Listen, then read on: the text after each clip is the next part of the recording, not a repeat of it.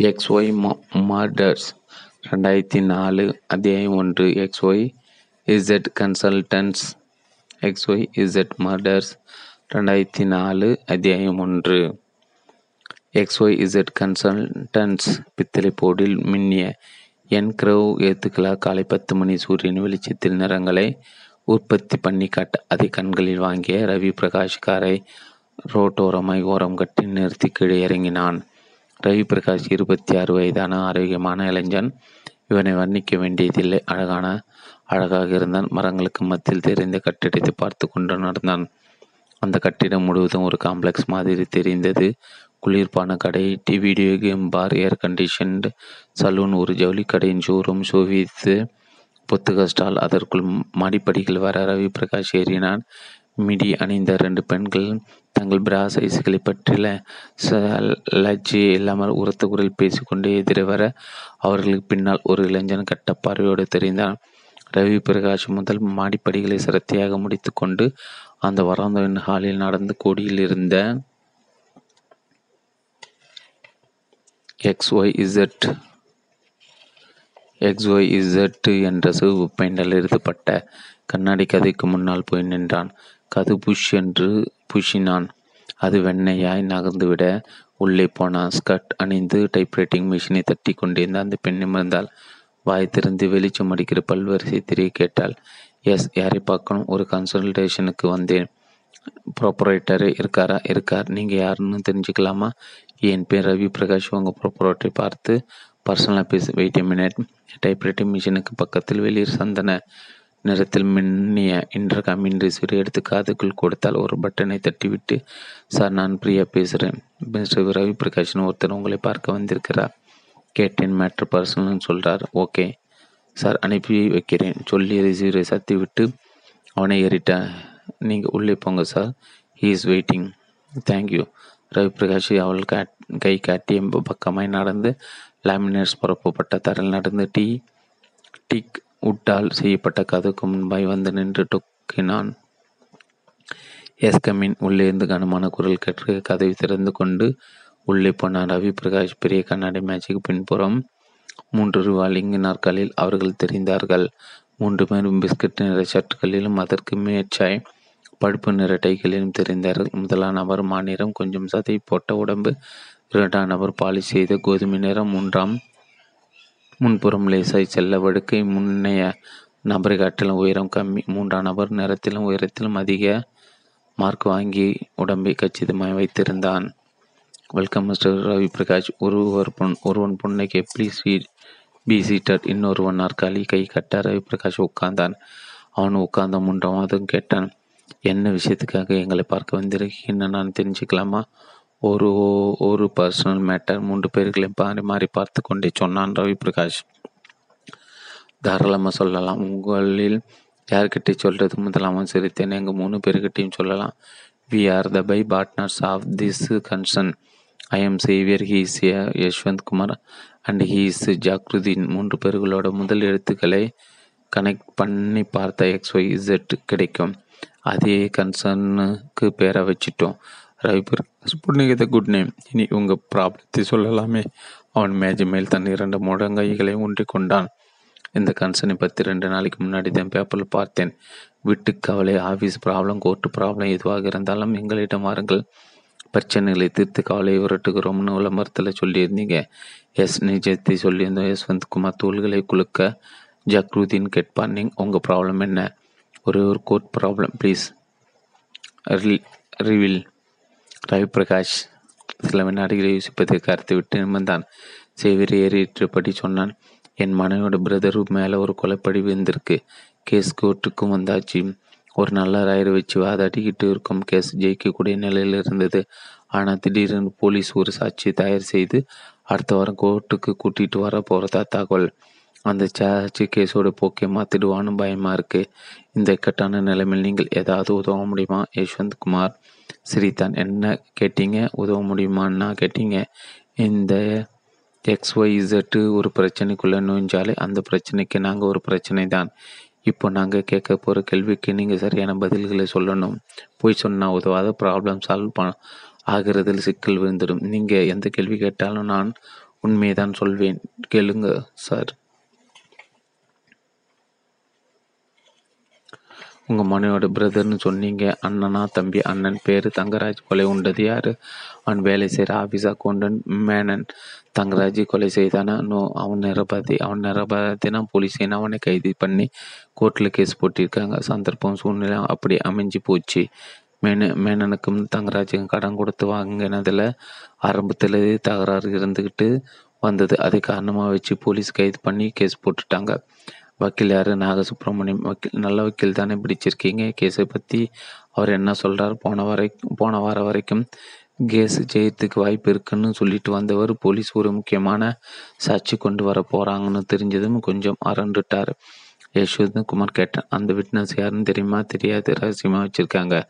கேஸை நடத்த பப்ளிஸ் ப்ராசிக்யூட்டர் யார்? பாக்கியநாதன்.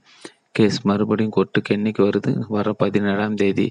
அந்த தேதி சாட்சியை கோர்ட்டுக்கு வராமல் பண்ணணும். அவ்வளோதானே ஆமாம் அந்த சாட்சி வராமல் பண்ண நான் அங்கலாச்சு தேங்க்யூ சார் ஜாகிரதை சிறு. இது கோர்ட்டு விவகாரம். அதுவும் கொலை வழக்கு இந்த பிரச்சனையை தீர்த்து வைக்க நாங்கள் ரிஸ்க் எடுத்து எடுக்க தீர்த்து வைக்க நாங்கள் ரிஸ்க் எடுத்துக்க வேண்டி இருக்கும் ஸோ உங்கள் ஃபீஸ் எவ்வளோன்னு சொல்லுங்கள் கொடுத்துறேன். யஷ்வந்த்குமார் பேப்பர் வெயிட்டு விரு ரெண்டு கண்ணாடி மேஜை மேல் சுற்றி கொண்டு ஐம்பதாயிரம் என்றான்.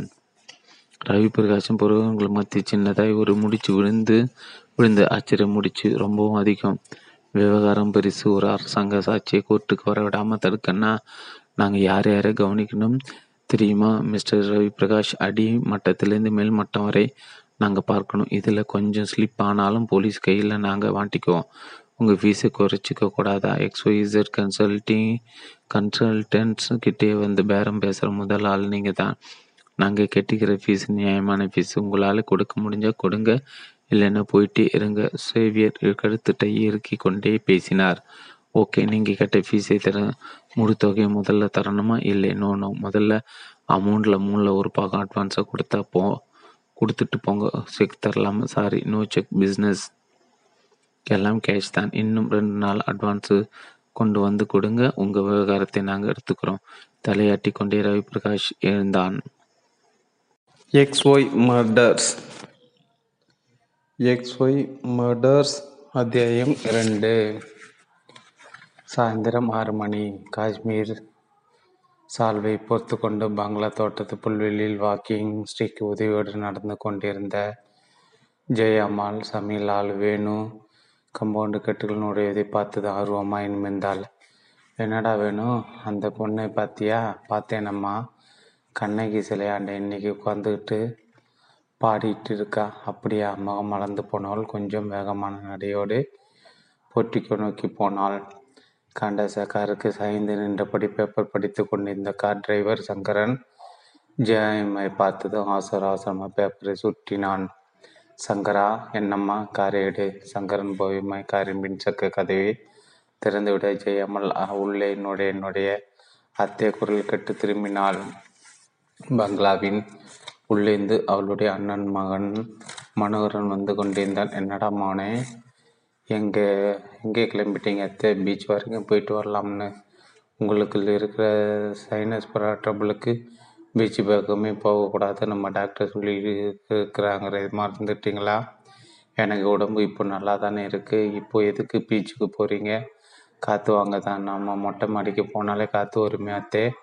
டே மோனே இன்னைக்கு அந்த பொண்ணு கண்ணகி சிலைக்கு பக்கத்தில் பாட்டு பாடிட்டு இருக்கலாம். மனோகரன் கோபமாய் போட்டிக்கு படிகளில் இறங்கி வந்தான். அத்தே நான் சொல்றது தப்பா நினைச்சுக்காதீங்க மாமா ராஜா சார் ராஜா சார்.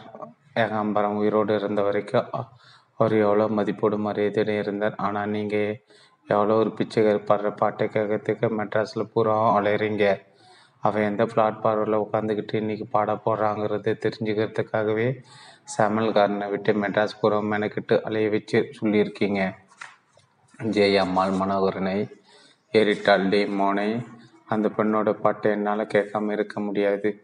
அந்த குரலை கேட்டால் என் மனசுக்கு ஒரு நிம்மதி கிடைக்குது. அந்த நிம்மதி எனக்கு வேணும். அதுக்காக தான் இந்த மெட்ராஸில் அது எங்கே பாடினாலும் ஓடுறேன். என்னோட சந்தோஷம் உனக்கு பெருசு இல்லையா? மனோகரன் நீளமான மூச்சு விட்டு தோள்களை குலுக்கி கொண்டான். நீங்கள் என்ன சொன்னாலும் கேட்க மாட்டீங்க அத்தே. வாங்க நானே காரை டிரைவ் பண்ணிட்டு வரேன். ஜெயம்மல் பொண்ணுக்கூட காருக்குள் போனார் மனோகரன் காரின் டிரைவிங் சீட்டை ஆக்கிரமித்தான். கொஞ்சம் வேகமாக போடா. அந்த பொண்ணு பாடிட்டு போயிட்டு போயிட போறா. மனோகரன் காரை கிளப்பி கம்பவுண்டு கட்டி தாண்டினான். சாய்ந்த நேர சென்னை போக்குவரத்தில் கலந்து கடற்கரை சாலை தொட்டதும் ரியர்வியூ கண்ணாடியில் பார்த்து கொண்டே கூப்பிட்டான். அத்தை என்னடா அந்த பொண்ணையோட பாட்டு எனக்கு என்னமோ சாதாரணமாக தான் இருக்குது அந்த குரலில் உங்களுக்கு மட்டும் என்ன லைப்பு என்னமோ தெரியலடா மனோ. பெரிய பெரிய பாடகிகளோட கச்சேரிகள் எல்லாம் போயிருக்கேன் அவங்க பாடின பாட்டெல்லாம் கட்டியிருக்கேன். அப்பெல்லாம் மனசுக்குன்னு கிடைக்காத நிம்மதி. தெருவோரத்தில் நின்று பத்து பைசாவுக்கு ஏந்திக்கிட்டு அந்த பெண் பாடுற பாட்டில் கிடைச்சிருக்கு. உங்களுக்கு புரிஞ்சிக்கவும் முடியல. அத்தை இன்னைக்கு இந்த பீச் ரோட்டில் அவள் எங்கே பாடுறா? கண்ணைக்கு சிலைக்கு பக்கத்தில் கார் ஜீவ் என்று பறந்தது. இரண்டு நிமிஷம். கண்ணகி சிலை வந்தது. அதற்கு கொஞ்சம் தள்ளி சின்னதாக ஒரு கும்பல் தெரிந்தது.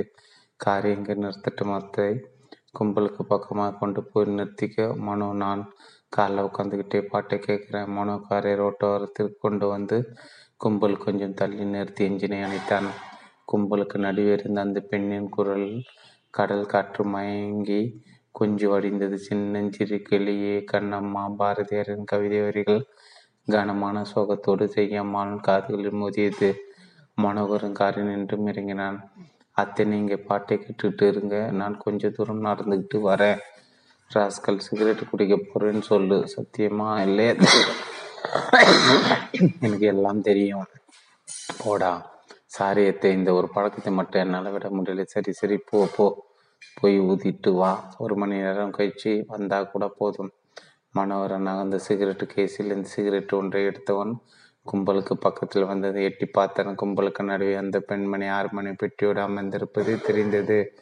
சாயம் போன நெக்லஸு சேலை கழுத்தில் பாசி மணி மாநிலம் கொஞ்சம் வளப்பான உடம்போடு ஆரம்ப கால ஸ்ரீதேவி லேசாய நாகப்படுத்தம் தோற்றம் சரீரம் எப்படியோ சரீரம் நன்றாக இருக்கிறது. மனோரகன் சிறிய யோசித்து கொண்டே நடந்தான். பத்து நிலையில் நடத்திருப்பான். அந்த பெண்ணின் பாட்டு சற்றென்று நின்று போயிருக்க ஏது கூச்சல் கெட்டது? மனோகரன் திரும்பினார் ஒரு கான்ஸ்டபிள் கத்தி கொண்டிருந்தார். எத்தனை தப்பா உனக்கு சொல்லியிருக்க? இந்த ஏரியாவில் கும்பலை கூட்டாதுன்னு. பிளாட்பாரத்தில் போகிற வர ஜனங்களை எவ்வளோ இடைஞ்சொல்லி? ம் இடத்தை காலி பண்ணு. அந்த பண்ணு ஹார்மோனிய பெற்றோடு எழுந்து கைகளை குவித்தபடி கெஞ்சி கொண்டிருந்தார். ஐயா ஒரு அரை மணி நேரம் பாடிட்டு போயிடுறேன். கூடின கும்பலை காண கண கலைச்சிடாதீங்க. எனக்கு ரெண்டு காசு கிடைக்கிறது கிடைக்காம போயிட்டோம். பொண்ணாச்சுன்னு பார்க்குறேன். இல்லைன்னா நியூசன்ஸ் கேஸில் புக் பண்ணி ஸ்டேஷனுக்கு கூட்டிகிட்டு போயிடுவேன். மனோகர் கான்ஸ்டபிள் நெருங்கினான் கான்ஸ்டபிள் ஒரு நிமிஷம். இப்படி வரீங்களா? கான்ஸ்டபிளை திரும்பி பார்த்து என்ன சார்? என்று கேட்டார். ப்ளீஸ் வாங்க. அவர் அருகே வந்தார். மனோகரம் புன்னகையோடு மெல்லிய குரல் கும்பலுக்கு கேட்காதவாறு சொன்னான். கான்ஸ்டபிள் அந்த பொண்ணை பாட விடுங்க. பாவம் அவ வயிற்றுல ஏன் அடிக்கிறீங்க? உங்களுக்கு நான் மாமூல் கொடுத்துட்றேன் எவ்வளோ பத்து ரூபா காசம் வளர்ந்து போய் திரும்பி அந்த பெண்ணிடம் சொன்னார். சார் சொல்கிறேன்னு இன்னைக்கு உன்னை விட்டுட்டு போகிறேன் நாளையிலேருந்து இந்த பீச் ரோட்டில் கும்பலை கூட்டிக்கிட்டு பாடிட்டு இருந்த அப்புறம் அப்புறம் இந்த ஹார்மோனி பெட்டியை ரெண்டாக உடைச்சிடுவேன். விழிகளை ஊட்டி சொல்லிவிட்டு மனோகரோடு நடந்தார். என்ன சார் அந்த பொண்ணு மேலே அவ்வளோ கரிசனம் பாவம். அவள் எது வைத்து படிப்புக்கு பாடிக்கிட்டு இருக்கா? இந்தாங்க பத்து ரூபா. ஒரு மணி நேரத்துக்கு அவளை டிஸ்டர்ப் பண்ணாதீங்க. காஸ்டப்பில் ஒரு பெரிய லிப்போடு பத்து ரூபா வாங்கி பாக்கெட்டில் சுருக்கி கொண்டு வேறு பக்கமாய் நடக்க ஆரம்பித்தார். மனோகரன் மணலில் கொஞ்ச தூரம் நடந்து ஒரு படகின் அடிக்கட்டையின் மேல் உட்கார்ந்து சிகரெட்டு கேஸை எடுத்து ஒரு சிகரெட்டு உருவதற்கு கொடுத்தார். லாட் லைட்டரில் ஜுவாலை உற்பத்தி செய்து காட்டையில் காற்றில் அணைந்து போகாமல் சிகரெட்டின் தலை சிவப்பாக்கி கொண்டான். சிகரெட்டு பாதி கரைந்திருந்த போது மனோகர் பின்பக்கம் குரல் கேட்க மனோகர் சிகரெட்டு புகையும் வழியோடு வாயோடு திரும்பினான். கண்களிலும் நெற்றிலும் சாகசமாய் ஆச்சரியப்பட்டான் அட ரவி பிரகாஷ்.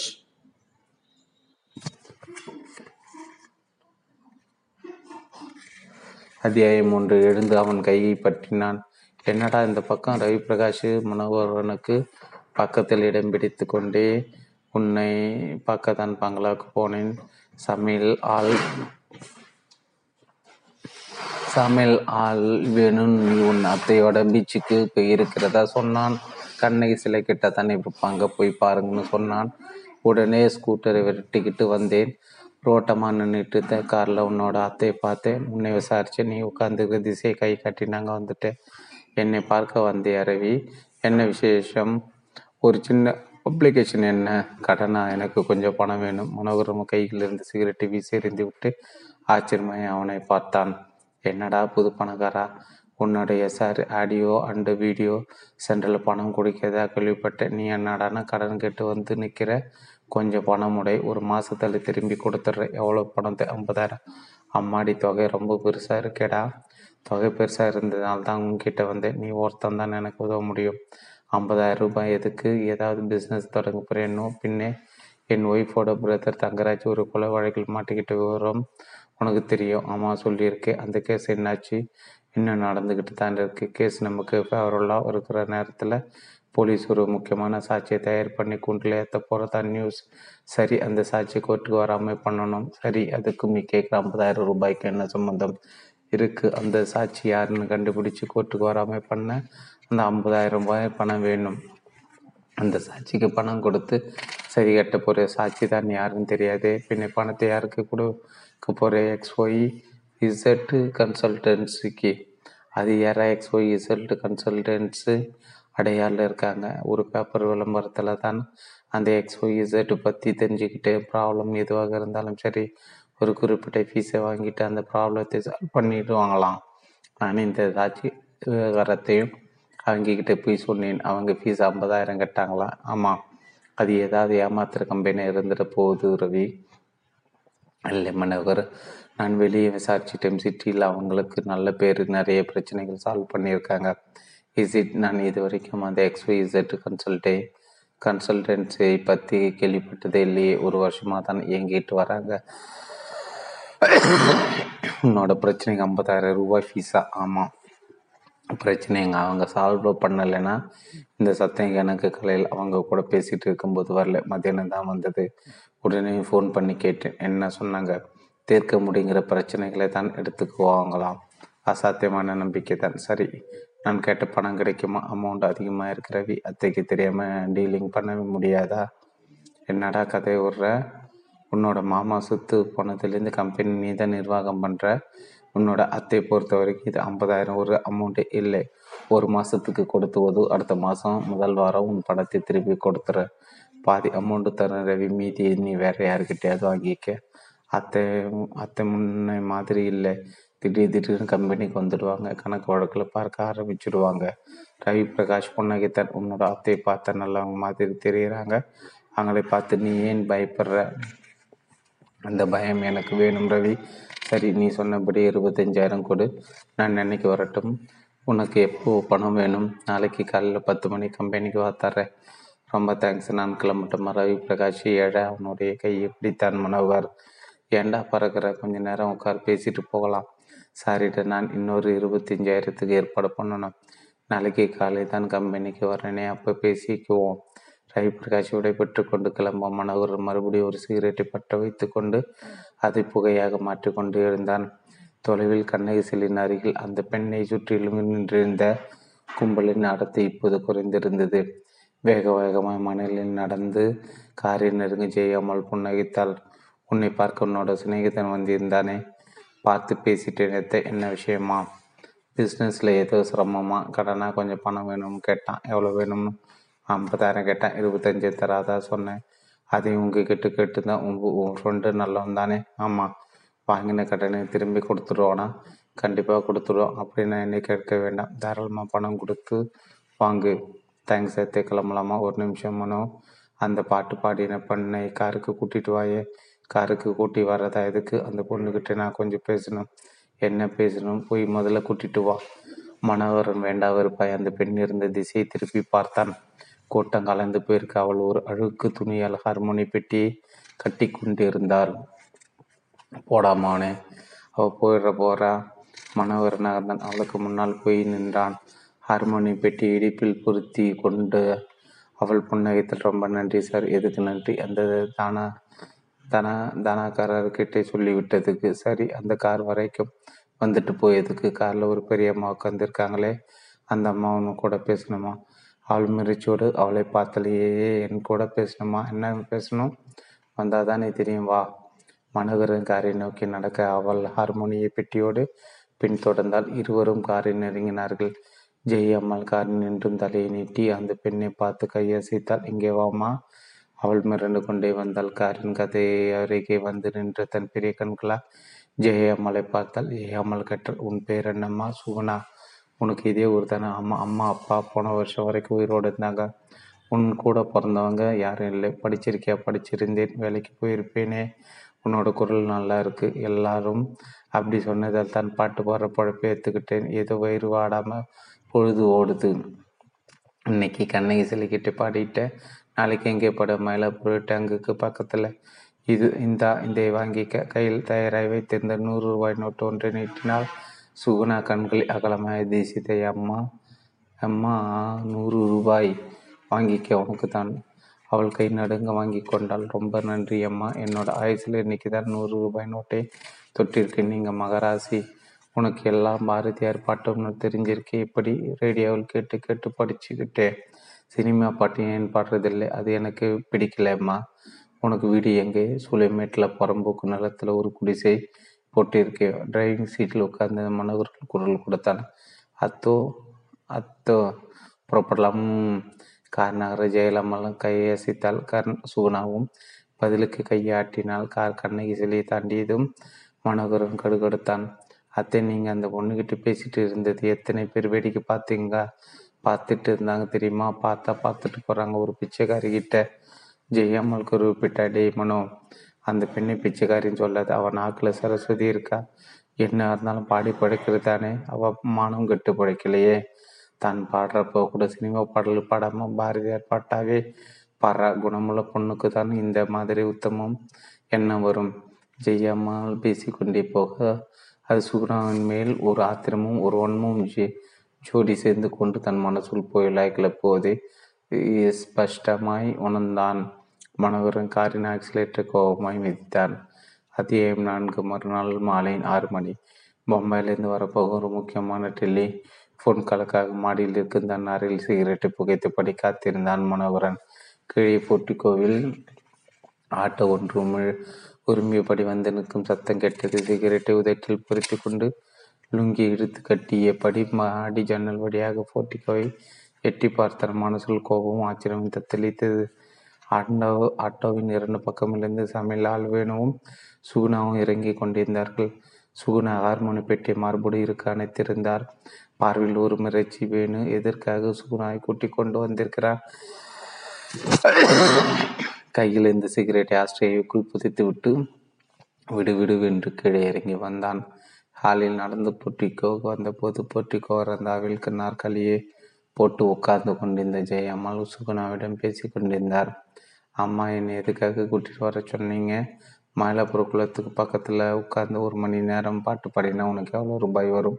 பத்து ரூபாய் வரைக்கும் வரும். நான் உனக்கு இருபது ரூபாய் தரேன். இந்த புல்வெளியில் ஓரமாக உட்காந்துக்கிட்டு ஒரு மணி நேரம் பாடு. அம்மா நீ கும்பலுக்கு மத்தியில் உட்காந்துக்கிட்டு பிச்சை எடுக்கிற மாதிரி பாடுறது என் மனசுக்கு ரொம்ப கஷ்டமாக இருக்குது அப்படின்னா தினமும் இங்கே வந்து பாட சொல்கிறீங்களாம்மா ஆமாம் அத்தை கோபமாய் கூப்பிட்டபடி உள்ளே இருந்து வந்தான் மனோகரன். கண்ணாடி சரிப்படுத்தி கொண்டே அவனை ஏறிட்டால் ஜெயம்மாள். என்னடமானு நீங்கள் செய்கிற காரியம் உங்களுக்கு நல்லா இருக்கா அத்தை? இப்போ என்னடா பண்ணிட்டேன்?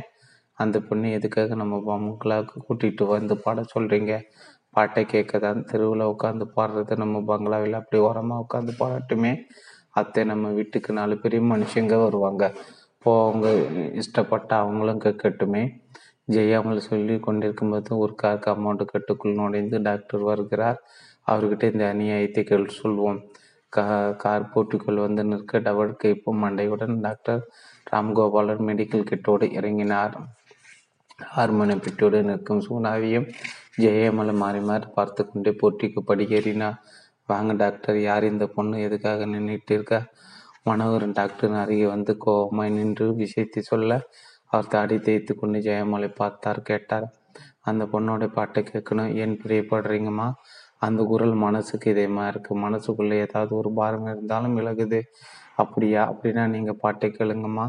டாக்டர் சொல்ல மனோகரன் திருக்கிட்டான் என்ன டாக்டர்? நீங்களும் மத்தைக்கு போ பறிஞ்சுக்கிட்டு அவங்க பாட்டை கேட்கட்டும். வாங்க நம்ம உள்ளே போகலாம் மனோகரன் கூட்டி கொண்டு உள்ளே போனான். டாக்டர் அவன் அவன் புரிந்தான் என்ன டாக்டர் நீங்கள் அதே எத்தைக்கு புத்தி சொல்லுவீங்கன்னு எதிர்பார்த்தா நீங்களும் சரின்னு சொல்லிட்டு வந்துட்டீங்க. டாக்டர் புன்னகை தரமனவர் உங்கள் அத்தை சொன்ன ஒரு விஷயத்தை கவனிச்சிங்களா? என்ன அந்த பெண்ணோட பாட்டையும் குரலையும் கேட்டால் உங்கள் அத்தையோட மனசுக்கு இதமாக இருக்கான் உங்களுக்கே தெரியும் அத்தை ஒரு ஹார்ட் பேஷண்ட்டு நாம் தர மருந்து மாத்திரை காட்டிலும் அவங்களோட மனசு சந்தோஷம்தான் முக்கியம். அவங்க விருப்பப்படி பாட்டை கேட்கட்டும். டாக்டர் அந்த பொண்ணை பார்த்துக்கல பிச்சைக்கார பொண்ணு மாதிரி இருக்கட்டும். அதனால் என்ன? சொன்ன ஒரு மெடிக்கல் கிட்டை திறந்து மாத்திரை பட்டை ஒன்றை எடுத்து அவனிடம் நீட்டினார். அத்தைக்கு அந்த பழைய மாத்திரைகளை நிறுத்திட்டு இந்த புது மாத்திரைகளை கொடுக்க ஆரம்பிக்க.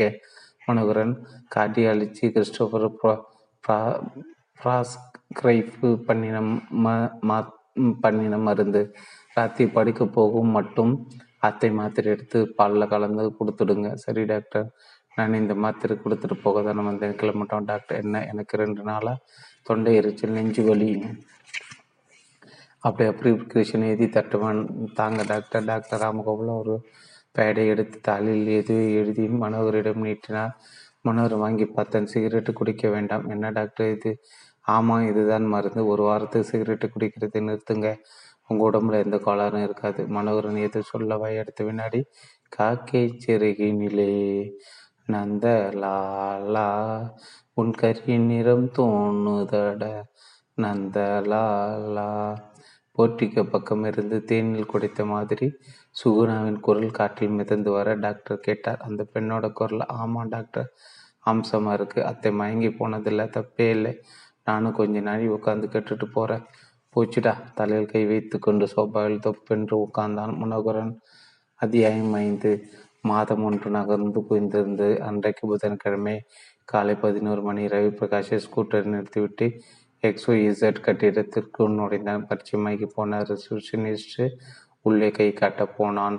குட் மார்னிங் சார் சேவியர் மட்டும் நாட்களில் உட்கார்ந்து ஒரு ஃபைலை புரட்டி கொண்டிருந்தான். குட் மார்னிங் உள்ளே வாங்க. ரவி பிரகாஷ் சிரித்து கொண்டே உள்ளே வந்து உட்கார்ந்தான். கேட்டான். அவங்க ரெண்டு பேரும் எங்கே சார் வெளியே போயிருக்காங்க. ஏன்? என்ன விஷயம்?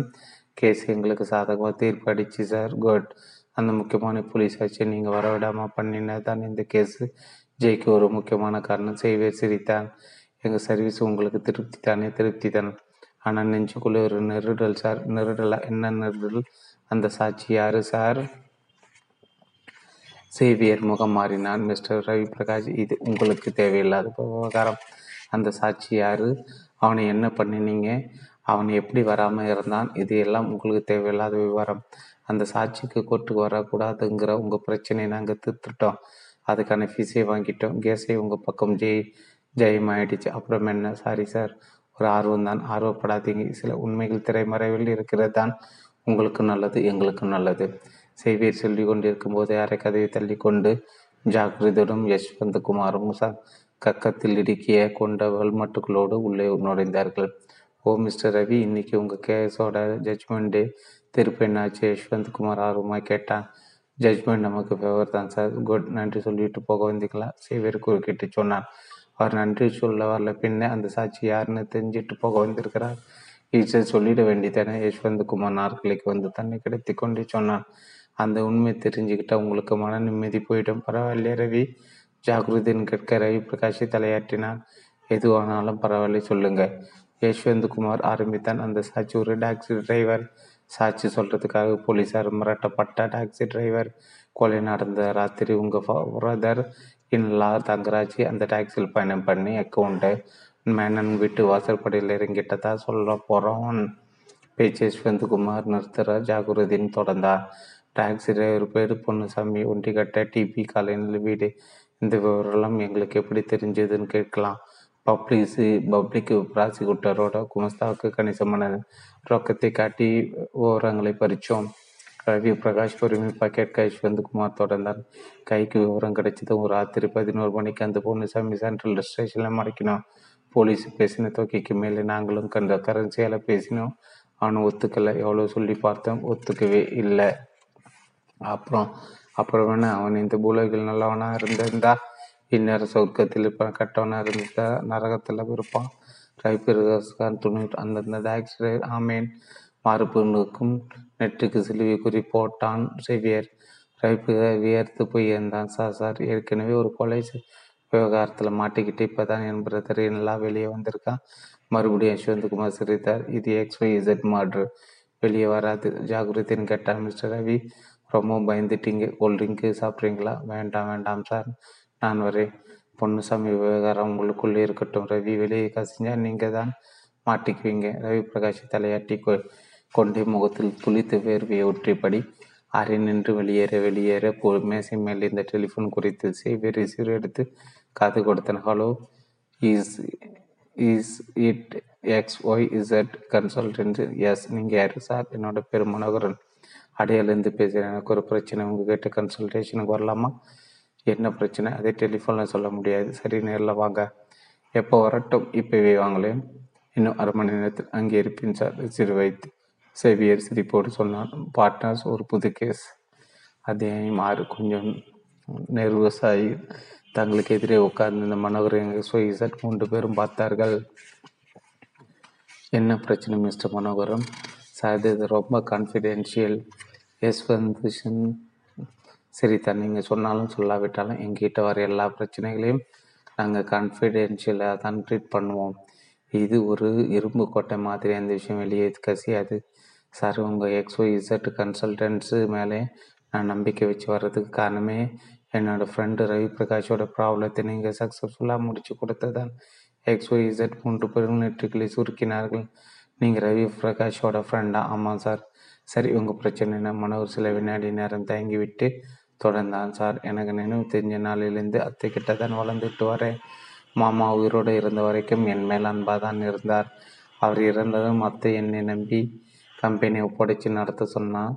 நானும் அத்தை மேல் வச்சிருக்கிற நம்பிக்கைக்கு ஏற்ற மாதிரி நடந்துட்டு வந்தேன். அத்தை ஒரு ஹார்ட் பேஷண்ட் எக்ஸ்ஓ இசட் மூன்று பேரும் மனோகரை பார்த்து கொண்டிருக்க அவ அவன் பேச்சை நிறுத்தி கொஞ்சம் ஆசுவாசப்படுத்தி கொண்டு தொடர்ந்தான். ஒரு மாதத்துக்கு முன்னாடி அத்தை எக்மோர் மார்ஷல் ரோட்டில் இருக்கிற சொந்தக்காரர் ஒருத்தரை பார்க்க போனப்ப நான் தான் கார் ஓட்டிக்கிட்டு போனேன். டிராஃபிக் சிக்னலில் கார் நின்ன புது ரோட்டோர பிளாட்பாரத்தில் ஒரு பிச்சைக்கார பொண்ணு ஹார்மோனிய பெட்டி வச்சுக்கிட்டு பாட்டு பாடிட்டு இருந்தா. அந்த பாட்டை கேட்ட அத்தை அந்த நிமிஷமே காரை ரோட்டோரமாக நிறுத்த சொன்னான் ஏறக்குறைய ஒரு மணி நேரம் அந்த பிச்சைக்கார பாடின அத்தனை பாட்டை கேட்டுட்டு தான் சொந்தக்கார வீட்டுக்கு போனான். அப்புறம் அந்த நாள்லேருந்து சிட்டியில் அந்த பிச்சை எடுக்கிற பொண்ணு எங்கே பாடினாலும் சரி அத்தை காரை எடுத்துக்கிட்டு போயிடுவா அவள் பாடுற பாட்டை கண்ணை மூடி ரசித்து கேட்பா. இருபது நாளைக்கு முன்னாடி அத்தை வந் அத்தை அந்த பொண்ணை பங்களாவுக்கு வர சொல்லி கேட்டா ஒரு வாரம் வரைக்கும் தான் புல்வெளி. அப்புறம் நான் அவளுக்கு நல்ல துணிமணி கொடுத்து பங்களாக்குள்ளே ஒரு வேலையும் போட்டு கொடுத்த நினைச்ச பாட சொல்லி கேட்டுட்டு இருந்தா. ஜாக்கிரதுன்னு குறிப்பிட்டார் உங்களுக்கு அந்த பொண்ணை ஆரம்பத்திலேருந்து பிடிக்கல? ஆமாம். ஆனால் அத்தை மீறி என்னால் எதுவும் பண்ண முடியல. எங்கள் ஃபேமிலி டாக்டர் அத்தையோட சந்தோஷத்துக்கு இதையெல்லாம் அனுமதிக்கலாம்னு சொன்னார். உங்கள் ப்ராப்ளம் என்னன்னு நீங்கள் இன்னும் சொல்லவே இல்லையே மனோகரன். இது வந்துட்டேன். இது வந்துட்டேன். அத்தை அந்த பொண்ணோட குரலுக்காகவும் பாட்டுக்காகவும் வீட்டுக்கு கொண்டு வந்தது இப்போ தப்பா போச்சு. அத்தை ரெண்டு நாளைக்கு முன்னாடி எங்கள் குடும்ப ஆயிரம் கன்சல்ட் பண்ணியிருக்கா. இதுக்காக அந்த பொண்ணுக்கு சுவீகாரம் எடுத்துக்க போகிறா விஷயம். சேவிரி விசில் எடுத்தேன். சொத்துக்கு வாரிசு உண்டாக்குகிற உங்கள் அத்தை. ஆமாம். எங்கிருந்து அந்த ஒரு பிச்சைக்கார பொண்ணுக்கு சொத்து புறாமக்க போக போகிறதுங்கிற ஆத்திரம் உங்களுக்கு. ஆமாம் உங்களுக்கு நாங்கள் என்ன பண்ணணும்? என்னோட அத்தை அந்த பொண்ணு சுவீகாரம் எடுக்கக்கூடாது சொத்து புறம் எனக்கு சேர்க்கிற மாதிரி பண்ணணும்? சிரமமான காரியம். பொதுவாக சொத்து விவகாரங்கள் நிறைய சிக்கல் இருக்கும். யஷ்வந்த் நீ என்ன சொல்ற? யஷ்வந்த் மனோகரிடம் திரும்பினான். அந்த பொண்ணோட பேர் என்ன? சுகுணா. அழகாக இருப்பலா கண்ணுக்கு லட்சணமா இருக்கா? படிப்பு எடுத்து படிக்க தெரியும். அவ்வளோதான் இப்போ அவளுக்கு பங்களாவில் என்ன வேலை? அத்தைக்கு உதவியாக இருப்பா? ராத்திரி நேரங்களில் காலைல அமுக்கிக்கிட்டு போ பாடுவா. அவளை உங்கள் அத்தை சுவீகாரம் இடத்துக்கு போகிற விஷயம் யார் சொல்லி உங்களுக்கு தெரியும்? வக்கீல எனக்கு வேண்டியவர் தான். அவர் ரகசியமாக என்னை கூப்பிட்டு அனுப்பிச்சு விஷயத்தை சொன்னார். நான் அரண்டு போயிட்டு நேற்று ராத்திரி பூராவும் நான் தூங்கலை. இந்த பிரச்சனை எப்படி சால்வ் பண்ணுறதுன்னு யோசிச்சுட்டு இருக்கும்போது தான் உங்கள் ஞாபகம் வந்தது. யஷ்வந்த் குமார் ஜாகிரதினை பார்த்து கேட்டான்.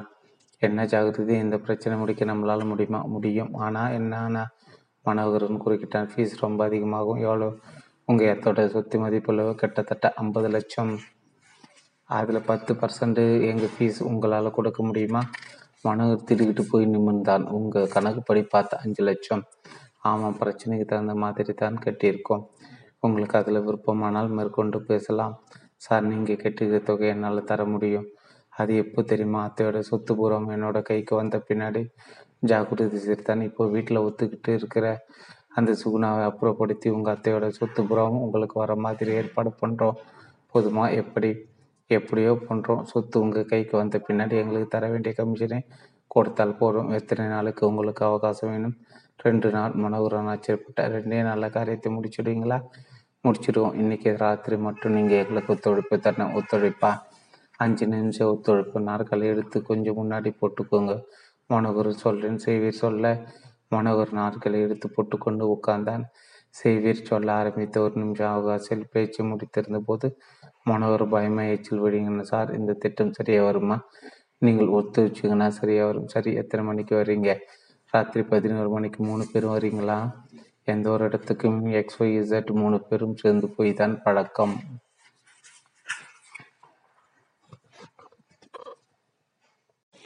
எக்ஸ் ஒய் மாடர் மாடர்ஸ் அத்தியாயம் ஏழு. ராத்திரி மணி பத்தரை. பங்களா முழுக்க இருட்டில் உட்கார்ந்திருக்க மாடி அறையில் மட்டும் டியூப்லைட் வெளிச்சம் ஜன்னல் வடிய கசிந்தது. ஒரு பாக்கெட் சிகரெட்டை ஆசிரியருக்குள் புதைத்துவிட்டு நிலை கொள்ளாமல் அறையின் குறுக்கேயும் நெடுக்கையும் நடந்து கொண்டிருந்தான் மனோகர. நிமிஷத்திற்கு ஒரு தரம் ஜன்னல் காம்பிகளை பிடித்து கொண்டு காம்போடு கேட்டு எட்டி பார்த்தான். கீழே அத்தையில் அருணா சுகனா படும் பாட்டு ஹார்மோனியத்தின் பெட்டின் இசையோடு கலந்து பங்களா முழுக்க ஊதுவத்தி புகை மாதிரி பரவி கொண்டிருந்தது. நல்லா தான் பாடுறான். அத்தை மட்டும் அந்த சுயகர முடிவுக்கு போகாமல் இருந்திருந்தால் அந்த சுகனாவை பொருட்படுத்தியிருக்க வேண்டிய அவசியம் இருந்திருக்காது. யோசிப்பில் நிமிஷங்கள் கரையை சரியாய் தன் கையில் இருந்த சிட்டிசன் கோட்டை கோட்ஸில் பதினோரு மணியான போது காம்பவுண்டு கிட்ட அருகே ஹெட்லைட் வெளிச்சம் தெரிந்தது.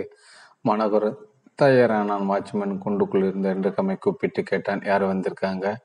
ஜம்புலிங்கம் ஒரு போலீஸ் இன்ஸ்பெக்டர் அப்புறம் ரெண்டு பேர். என்ன விஷயமா? அம்மையை பார்க்கணும். சரி உள்ளே விடு. இன்டர்காம் ரிசீவரை வைத்துவிட்டு மறுபடியும் மனோகரன் ஜன்னலை பார்க்க கேட் பிளந்து அந்த கார் பிரகாசமான ஹெட்லைட் வெளிச்சங்களோடு உள்ளே நுழைந்து போர்ட்டிகோவை நோக்கி வந்தது. அடுத்த நிமிஷத்தில் ஆரம்பத்தில் காலிங் பெல் அடைப்பு. மனோகரன் கீழே இறங்கி போனான். காலிங் பெல்லின் அடைப்பால் சுகுணாவின் பாட்டு நின்று போயிருந்தது. அத்தாரில் டியூப்லைட் கண்ணை வெடித்து கொண்டது. மனோகரன் ஹாலில் வேக வேகமாய் நடந்து கதவை திறந்தான். இன்ஸ்பெக்டர் யூனி யூனிஃபார்மில் யஷ்வந்த் குமார் கையில் லத்தியோடு நின்று கொண்டிருந்தான். அருகே தலைகளுக்கு முண்டாசு கட்டி பெரிது பெரிதான மேசைகளை வைத்துக்கொண்டு ஆந்திரா வேஷ்டி கட்டோடு ஜாக்கிரதினும் செய்வியரும் தெரிந்த மனோகரனை பார்த்ததும் மூன்று பேரும் கண்களை சிமிட்டினார்கள் புன்னகைத்தார்கள். யஷ்வந்த் குமார் கேட்டான் இந்த வீட்டில் சுகுணாங்கிற பேரில் எந்த பொண்ணாவது இருக்கா? ஆமாம் ஆமாம் சார் அந்த பெண்ணை கொஞ்சம் கூப்பிடுங்க. என்ன விஷயம்? என்ன விஷயம் இன்ஸ்பெக்டர் முதல்ல அந்த பெண்ணை கூப்பிடுங்க. மனோகரன் திரும்பி குரல் கொடுப்பதற்கு முன்னால் சுகுணாவும் அத்தையும் பக்கத்து அறையிலிருந்து வெளிப்பட்டார்கள். என்னடா? மனோ ஜெயம்மாள் கேட்டார் அந்த பொண்ணு சுகுணாவை தேடிக்கிட்டு இன்ஸ்பெக்டரும் ரெண்டு ஆட்களும் வந்திருக்காங்க அத்தே.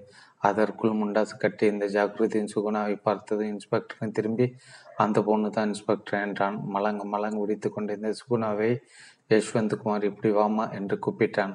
சுகுணா நெருங்கி வந்தான் உன் பேர் தானே சுகுணா? ஆமா ஆமா ரோட்டோரத்தில் ஹார்மோனி பெட்டி வச்சுக்கிட்டு பாட்டிக்கிட்டு இருந்த பொண்ணு நீ தானே ஆமா ஆமா போன மாதம் கங்குவார்பட்டி சுத்திரத்தில் நீயும் இன்னொரு பொண்ணும் சேர்ந்து இவங்க வீட்டில் திருடினதான் கம்ப்ளைண்ட் கொடுத்துருக்காங்க. சுகுணம் ரெண்டால் என்னது? நான் திருடினேனா?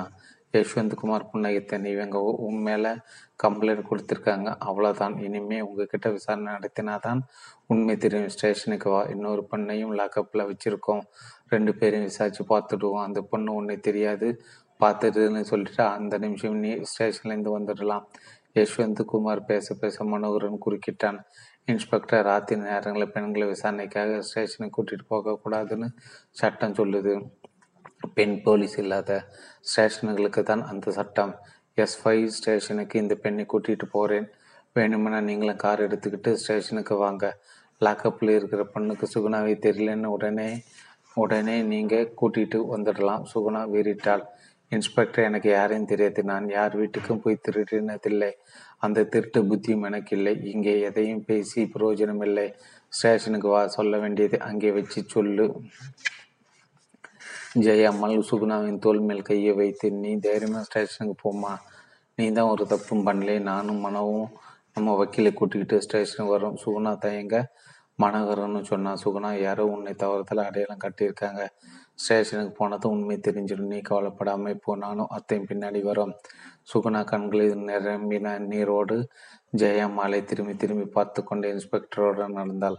மனோகரன் குறுக்கிட்டு எக்ஸ்கியூஸ் இன்ஸ்பெக்டர் என்று சொல்லி நிறுத்த யஷ்வந்த்குமார் என்று எஸ் என்றான். எஸ் ஃபைவ் போலீஸ் ஸ்டேஷனுக்கு எங்கே இருக்குன்னு ஸ்பாட் அவுட்டு பண்ண முடியுமா? ஷூர் சைதேபட்டி பஸ் டெர்மினலுக்கு பக்கத்தில். Your good name please Gunasekaran சட்டை பாக்கெட்டின் மேல் மின்னிய நேம் பேட்சை காட்டினான் யஷ்வந்த் குமார் நாங்கள் ஸ்டேஷனுக்கு போகிறோம் நீங்கள் உங்கள் வக்கீலை கூட்டிக்கிட்டு உடனே ஸ்டேஷனுக்கு வாங்க. அப்படி இந்த பொண்ணு திருடி இருந்தாலும் ஜாமீனில் கூட்டிகிட்டு வந்துடலாம் எக்ஸோ இசட்டு சூழ்ந்து கொண்டு சுகுணாவை காருக்கு குட்டிப்பாக செய்யாமல் பதட்டத்தோடு மனோகரின் தோழி பற்றி விஷயம் டே மனோ வக்கீலுக்கு ஃபோன் பண்ணி அவரை உடனே வர சொல்லுடா. எனக்கு நெஞ்சு புறம் படப்படன்னு அடிக்குது மனோகரன். நெஞ்சில் பொங்கும் சந்தோஷத்தோடு டெலிஃபோன் நோக்கி ஓடினான். வெளியே கார் புறப்பட்டு செல்லும் சத்தம் கெட்டது அத்தியாயம் எட்டு. நேரம் பதினொன்று முப்பது காரை வேகமாக விரட்டி கொண்டு வந்து எஸ் ஃபைவ் போலீஸ் ஸ்டேஷன் வாசி சருக்கு என்று பிரேக் போட்டு நிறுத்தினான் மனோகரன். என்ஜினியர் சத்தமாக காரின் பின் சீட்டிலிருந்து ஜெயமல வக்கீலும் வேதகிரியும் அவசர அவசரமாக இறங்கினார்கள். மூன்று பேரும் ஸ்டேஷனுடைய பீரிட்டு வந்த கொட்டாவி புறங்கையில் அடக்க முயற்சி அந்த நரைமீசை இன்ஸ்பெக்டர் கொட்டாவி அவசர அவசரமாக விடுங்கினா வக்கீல் வேதகிரி அடையாளம் கண்டு கொண்டு புனைத்து வாங்க லாயர் சார் என்ன இந்த நேரத்துக்கு எனி திங் பட்டன்ட்டு எஸ் உங்கள் ஸ்டேஷனில் இன்ஸ்பெக்டர் குணசேகரன் இருக்கா குணசேகரனா? இன்ஸ்பெக்டர் நெற்றியை சுருக்கின வக்கீல் விவரத்தை சொல்ல நரமீசை இன்ஸ்பெக்டர் திடுக்கிட்டு போய் எழுந்த சம்பவம் எப்போ நடந்ததா சொன்னீங்க? அரை மணி நேரத்துக்கு முன்னாடி மனோகரன் போலியான பதட்டத்தை முகத்தில் தக்க வைத்து கொண்டு சொன்னான் எஸ் சார் நீங்கள் படித்தவங்க தானே. யாரோ இன்ஸ்பெக்டர்னு சொல்லிட்டு காக்கி யூனிஃபார்மை மாட்டிக்கிட்டு வந்தால் நம்பிடுறதா? அவர் நடந்துக்கிட்ட முறையை பார்த்து எங்களுக்கு சந்தேகமாக வரலை சார். டீசென்ட் லுக்கு கண்ணியமான பேச்சு ஏமாந்தா ஏமாத்த வரான் அப்படி தான் பேசுவான். சரி கூட வந்தவங்க எப்படி இருந்தாங்க? அவங்கள சரியாக கவனிக்கல இன்ஸ்பெக்டர் போகட்டும். கார் நம்பர் பார்க்கல. என்ன காரணம்? அது தெரியுமா. அம்பாசிடர் மாதிரி தெரி தெரிந்தது சார். வாட்ச்மேனை கேட்டால் சரியாக சொல்லுவான். இன்ஸ்பெக்டர் எரிச்சலோடு திரும்பி பக்கத்தில் இருந்த சப் இன்ஸ்பெக்டர் திரும்பினார் மிஸ்டர் கேசவன் வயர்லெஸை உசுப்பி எல்லா ஸ்டேஷனையும் கொஞ்சம் அலர்ட் பண்ணுங்க. செக் போஸ்ட்டுகளுக்கு நியூஸ் கன்வே பண்ணி எந்த கார் வந்தாலும் செக்அப் பண்ண சொல்லுங்கள் எஸ் சார் அவர் உள்ளேருந்து கண்ட்ரோல் ரூமை நோக்கி போக இன்ஸ்பெக்டர் மனோ மனோகரனிடம் திரும்பினா அந்த பொண்ணு பேர் என்னன்னு சொன்னீங்க சுகுணா. உங்களுக்கு என்ன உணவு? எங்களுக்கு எந்த உணவும் இல்லை சார் ரோட்டில் பாடி பிச்சை எடுத்துட்டு இருந்த பொண்ணு அது அது. அவள் பாட்டுக்கு நல்லா இருக்கிற காரணத்துக்காக அத்தை அவளை வீட்டுக்கு கூட்டிட்டு வந்து வேலைக்கு வச்சுட்டாங்க. அந்த பெண்ணோட ஃபோட்டோ இருக்கா? இல்லை சார் இன்ஸ்பெக்டருக்கு பேசி கொண்டிருக்கும் போது மேஜை மேலே இந்த டெலிஃபோன் தொண்டை கட்டி கொண்ட சைஸில் கதறியது. ரிசீவர் எடுத்து hello hello S five police station yes sir நான் குரோம்பேட்டை டாக்ஸி ஸ்டாண்டுக்கு பக்கத்தில் இருக்க டெலிஃபோன் பூத் பப்ளிக் பூத்துலேருந்து பேசிகிட்டு இருக்கேன். பத்து நிமிஷத்துக்கு முன்னாடி ஒரு காரில் மூணு பேர் ஒரு பொண்ணை கடத்திக்கிட்டு போகிறதை பார்த்தேன். அந்த பொண்ணு என்னை காப்பாற்றுங்க காப்பாற்றுங்கன்னு கத்திக்கிட்டு போனான். எந்த போலீஸ் ஸ்டேஷனுக்கு ஃபோன் பண்ணினாலும் என்கேஜி ட்ரோன் வருது. அதான் உங்களுக்கு ஃபோன் பண்ணியிருக்கேன். ஸ்டெப்ஸ் எடுங்க சார் அவன் சொல்லி கொண்டே போக இன்ஸ்பெக்டர் உடம்பில் சகல. அவயங்களும் உஷாருக்கு நிலைக்கு வந்தன. அத்தியாயம் ஒன்பது. அதே வினாடிகளில் அசோகனர் இருட்டான ஒரு லே அவுட் பங்களான் ஏசி அறை கட்டிலின் மேல் மல்லாந்து விழுந்திருந்தால் சுகனா கட்டிலை சுற்றிலும் எக்ஸோ இசட் நாற்காலியில் சாய்ந்திருந்தார்கள். கைகள் சீமை தண்ணீர் ஐஸ் துண்டங்களோடு தெரிந்தது. ஜீரோ வாட்ஸ் விளக்கு வெளிச்சத்தில் ஜாலம் பண் பண்ணியது. நீ நல்லா பாடுவேமா நிஜமா? யஷ்வந்த் குமார் கேட்டான். கைகளை உண்டு கொண்டு சுகுணா இடம் முயன்றாள் எந்திருக்காதை படுத்துக்கிட்டே பதில் சொல்லவும் பாடுவேன். பாடி பாடி அந்த கழிவை மயக்கிட்ட போல் இருக்க. ஐயா ஐயா என்ன? ஒன்றும் பண்ணிடாதீங்க. அந்த பெரியம்மா தான் என்னை கூப்பிட்டு வேலைக்கு போட்டு கொடுத்தாங்க. நீ கண்ணி கழிஞ்சவளாம் ஐயா புரியல பொறுக்கு. நீயா? உன்கிட்டையாவது படுத்திருக்கியாச்சி? என்ன ஜாக்கிரதை சிரித்தான். பாப்பா கருப்பில் ரொம்ப ஸ்ட்ராங்கு போல் இருக்கு. அந்த அளவுக்கெல்லாம் நாங்கள் ஸ்ட்ராங்காக கிடையாது. கருப்பில் நாங்கள் ரொம்ப வீக்க பாப்பா. சின்ன வயசுலேருந்து நாங்கள் மூணு பேரும் ஃப்ரெண்ட்ஸு ஒரே இலையில சாப்பிடும் இன்னைக்கு சாப்பிட போகிறோம் சொல்லிக்கொண்டு மூன்று பேரும் ஒரே சமயத்தில் சுகுணாவின் உடம்பு மேல் கைகளை வைத்தார்கள். அத்தியாயம் பத் பத்து. இப்போ நீங்கள் எந்திரிச்சு எந்திரிக்க போகிறீங்களா இல்லை ஜக்கு நிறைய ஐஸ் வாட்டரை கொண்டு வந்து மூஞ்சில் கொட்டட்டுமா? ரூபலா கத்த இன்னும் அஞ்சு நிமிஷம் போ பொருட்குள்ளேருந்து குரல் கொடுத்தான் விவேக். முடியாது முடியாது முடியாது. அஞ்சு நிமிஷம் அஞ்சு நிமிஷம்னு சொல்லி ஏகப்பட்ட அஞ்சு நிமிஷங்களே ஓட்டிக்கிட்டீங்க. இப்போ மணி எவ்வளோ தெரியுமா எவ்வளோ? அஞ்சே முக்கால். இன்னும் கொஞ்ச நேரத்தில் விடிஞ்சிடும் நீங்கள் ஜாக்கிங் போயிட்டு வரத்துக்குள்ளே கூகுள்நாத் அங்கிளும் வந்துடுவார். ம் எந்திரிங்க. போர்வை உருவினால் ரூப்லா ராட்சசி காதைக்கு கொஞ்ச நேரம் தூங்க விட மாட்டியே. எழுந்து உட்கார்ந்து கைகளை உயர்த்தி சொம்பல் முறித்து கொட்டாவி விட்டான் விவேக். காழ்ப்பி முதல்ல போய் பல்லை விளக்கிட்டு வாங்க அந்த சடங்கு வேற இருக்கா? சலித்து கொண்டே வாஷ் பேஷனை நோக்கி போனான் விவேக். பேஸ்ட் எடுத்து பிரஷில் பிதிக்க வினாடி பக்கத்து அறை டெலிஃபோன் இறைந்தது. ரூப்பு போய் பாரு. பால் குக்கரை கீழே எடுத்து வைத்து விட்டு டிகாஷன் வெல்டரை தேடிக் கொண்டிருந்த ரூபலா வேக வேகமாக டெலிஃபோனை நோக்கி வந்தால் ரிசீவர் எடுத்தார். ஹலோ மறுமுனை கூகுள்நாத் கேட்டார் யார்? ரூபலாவா? விவேக் எந்திரிச்சிட்டாராமா? எந்திரிச்சிட்டாரு அங்கிள் இப்போதான் டூத் ப்ரஷில் பேஸ்ட்டு பிதிக்கி வாஷ் பேஷனுக்கு முன்னாடி போய் நின்றார். கூப்பிட்டுட்டமா கொஞ்சம் கூப்பிடம்மா. ஒரு நிமிஷம் அங்கிள் ரிசீவரை ஒரு கழித்து படுக்க வைத்து விட்டு வாஷ் பேஷனை நோக்கி போனால் ரூப்லா. விவேக் திரும்பின ஃபோனில் யார்? அங்கிள் உடனடியாக உங்கள்கிட்ட உங்கள் கூட பேசினா போச்சு. கூகுள்நாத்தை கேசி கேசி பிடிச்சிக்கிட்டு வந்திருப்பார். தஞ்சாவூர் போயிட்டு வந்து ஒரு வாரம் கூட ஆகல. அதுக்குள்ளே புலம்பாமே ஃபோனில் போய் பேசுங்க. இந்தா இது எப்படி? பேஸ்ட்டு பிதிக்க பிரஷை கவர் கையில் திணித்து விட்டு டெலிஃபோன் நோக்கி போனால் விவேக் ரிசீவரை எடுத்தான். Good morning Gokulnath. Good morning Vivek இப்போ தான் எந்திரிச்சிங்களா? ஆமாம். என்ன விஷயம் கோகுல்நாத்? நீங்கள் இன்றைக்கி ஜாக்கியம் போவீங்களா? ஆமாம் எந்த ஏரியா வழக்கம் போல் கிண்டி ரேஸ் கோர்ஸ் தான். நான் அங்கே உங்களுக்காக வெயிட் பண்ணுறேன் வாங்க விவேக் என்ன விஷயம்? வாங்க சொல்கிறேன் விவேக் ரிசீவர் வைத்துவிட்டு ரூபலா கையில் இந்த பேஸ்ட் கம்ப்ரெஷை வாங்கி பல்லை தேய்த்து முகம் கழுவி ரூபலா நீட்டி காஃபி வாங்கி வயிற்றுக்கு கொடுத்து ஜாக்கிங் ட்ரெஸ்ஸை மாட்டிக்கொண்டு யமகா உதைப்பு உதைத்த போது காலை ஆறு மணி. சென்னை சூரியன் முதல் கதிர் வெளிச்சத்தை வாங்க ஆரம்பித்திருந்தது. ஓசோன் நிரம்பிய உடல் காற்று ஜில் என்று முகத்தை மே மோர் நடுவியது. யமகா ஆள் அரவமில்லாத ரோடுகளில் வேகமாக காற்று கடித்து கிண்டி ரேஸ் கோர்ஸை தொட்ட போது கோகுநாத் ஒரு சின்ன கும்பலுக்கு மத்தியில் நின்றிருந்தார். கொஞ்சம் தள்ளி போலீஸ் ஜீப் தெரிந்தது. விவேக் மௌனமாக்க கோல்நாத் அருகில் வந்தார். சாரி விவேக் காலையில் உங்களுக்கு தொந்தரவு கொடுத்துட்டு டெலிஃபோனில் நியூஸை சொல்ல தயக்கமாக இருந்தது. விவேக்கு புன்னகித்தன் டெட் பாடி எங்கே இருக்கு? கோல்நாத் திரும்பி நின்று கை கட்டினார் பார்த்தினை செடிகளுக்கு மத்தியில் ஆனா பெண்ணா நடந்து கொண்டே கேட்டான். விவேக் பெண் வயசு மீறி போனால் இருபத்தி அஞ்சு வயது. மோட் ஆஃப் டெத்து தெரியல. பிஎம்முக்கு போனால் தான் தெரியும். பொண்ணு யாருங்கிறத கண்டுபிடிச்சிருங்களா பேர் சுகுணா பேர் மட்டும் எப்படி தெரிஞ்சது? பெண்ணோட இடத்து கைமணி கட்டில் சுகுணான்னு எழுதியிருக்கு. இந்த அரை மணி நேரத்தில் இது ஒன்று தான் உருப்படியான தகவல். பார்த்தினை செடிகளுக்கு மத்தியில் நடந்து கொண்டிருந்த விவேக்கின் பார்வை சற்றென்று சுகுணா பட்டால் ரத்தக்கரை உதறுகளில் கொஞ்சம் உப்பிய முகம் சேலை தாறுமாறி சுற்றப்பட்ட உடல் பளிரென்ற தோள்பட்டுகள் ரத்தம் கட்டி போன நகுக்கிறார்கள் தலைமுடி அவிழ்ந்து போய் பார்த்து பறந்திருந்தது. படை முதல்ல பார்த்தது யாரு? கிண்டி ரயில்வே ஸ்டேஷனில் வேலை பார்க்க டிசி தான் யூரின் பாஸ் பண்ணுறதுக்காக வந்த டெட் பாடி பார்த்துட்டு தகவல் கொடுத்திருக்கிறார். ஸ்னாப் பண்ணியாச்சா? பண்ணியாச்சு. பதினஞ்சு ஆட்களும் வேலையை முடிச்சிட்டாங்க. சுகுணாவின் அருகே குனிந்து உட்கார்ந்தான். பாடி புரட்டி மல் மல்லாத்தினான் அது சலன் இல்லாமல் மல்லாந்தது. மல்லாந்த வேகத்தில் சேலின் தலைப்பு விலக மார்புகள் உறைந்த ரத்தத்தோடு வெளிப்பட்டது. ரேப் அட்டம் டு அண்டு மாற்று விவேக்கின் உதறில் முனைக்கேது எழுந்தான். கோகுல்நாத் அவர் நிமிர்ந்தார் நிமிர்ந்தார் ஏறிட்டார் சிட்டிட்டு இருக்க. எல்லா போலீஸ் ஸ்டேஷனையும் உசுப்பி பொண்ணு யாராவது காணாமல் போனால் கம்ப்ளைண்ட் ரிசீவ் பண்ணியிருக்காங்கன்னு விசாரிங்க. கோகுல்நாத் ஜீப்புக்கு போயிட்டு வந்து பத்து நிமிஷம் கழித்து திரும்பி சொன்னார். சைதப்பட்ட எஸ்ஐ போலீஸ் ஸ்டேஷனில் இன்ஸ்பெக்டர் நரசிம்மன் ஒரு பெண் கடத்தினது சம்பந்தமாக கம்ப்ளைண்ட் ரிசீவ் பண்ணியிருக்கிறார். அத்தியாயம் பதினொன்று. காலை மணி எட்டு.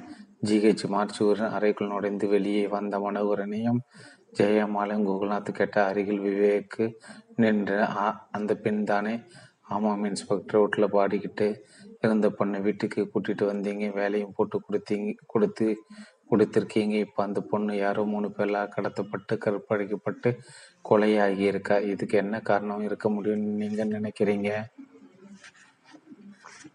எனக்கு தெரியல இன்ஸ்பெக்டர் ஜெயம்மாள். கண்கள் நீர் துளிக்க சொன்னால் மிஸ்டர் மனோகரன் நீங்கள் எனக்கு ஒன்றும் புரியல இன்ஸ்பெக்டர் அந்த பொண்ணு சுகுணாவுக்கு சொந்தக்காரங்களே யாரும் கிடையாது. ஒரு அனாதி பொண்ணு. மேலே யாருக்கு என்ன கோபம் இருக்க முடியும்? சுகுணா கூட்டிகிட்டு போனது மொத்தம் மூணு பேர் தானே? ஆமாம் அந்த மூணு பேரில் யாரை பார்த்தாலும் மறுபடியும் உங்களால் அடையாளம் கண்டுபிடிக்க முடியுமா?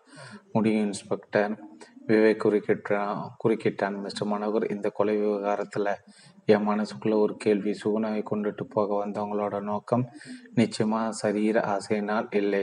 அதுதான் அவங்களோட நோக்கம் இருந்தால் பாதுகாப்பாக இல்லாமல் ரோட்டில் பாடிட்டு இருந்த நாட்களையே அந்த காரியத்தை பண்ணியிருக்க முடியும். ஆனால் அந்த பொண்ணு உங்கள் வீட்டுக்கு வந்து ஒரு மாதம் ஆன பின்னாடி எதுக்காக கடத்தப்படணும்? கருப்படிச்சு கொலை செய்யப்படணும்.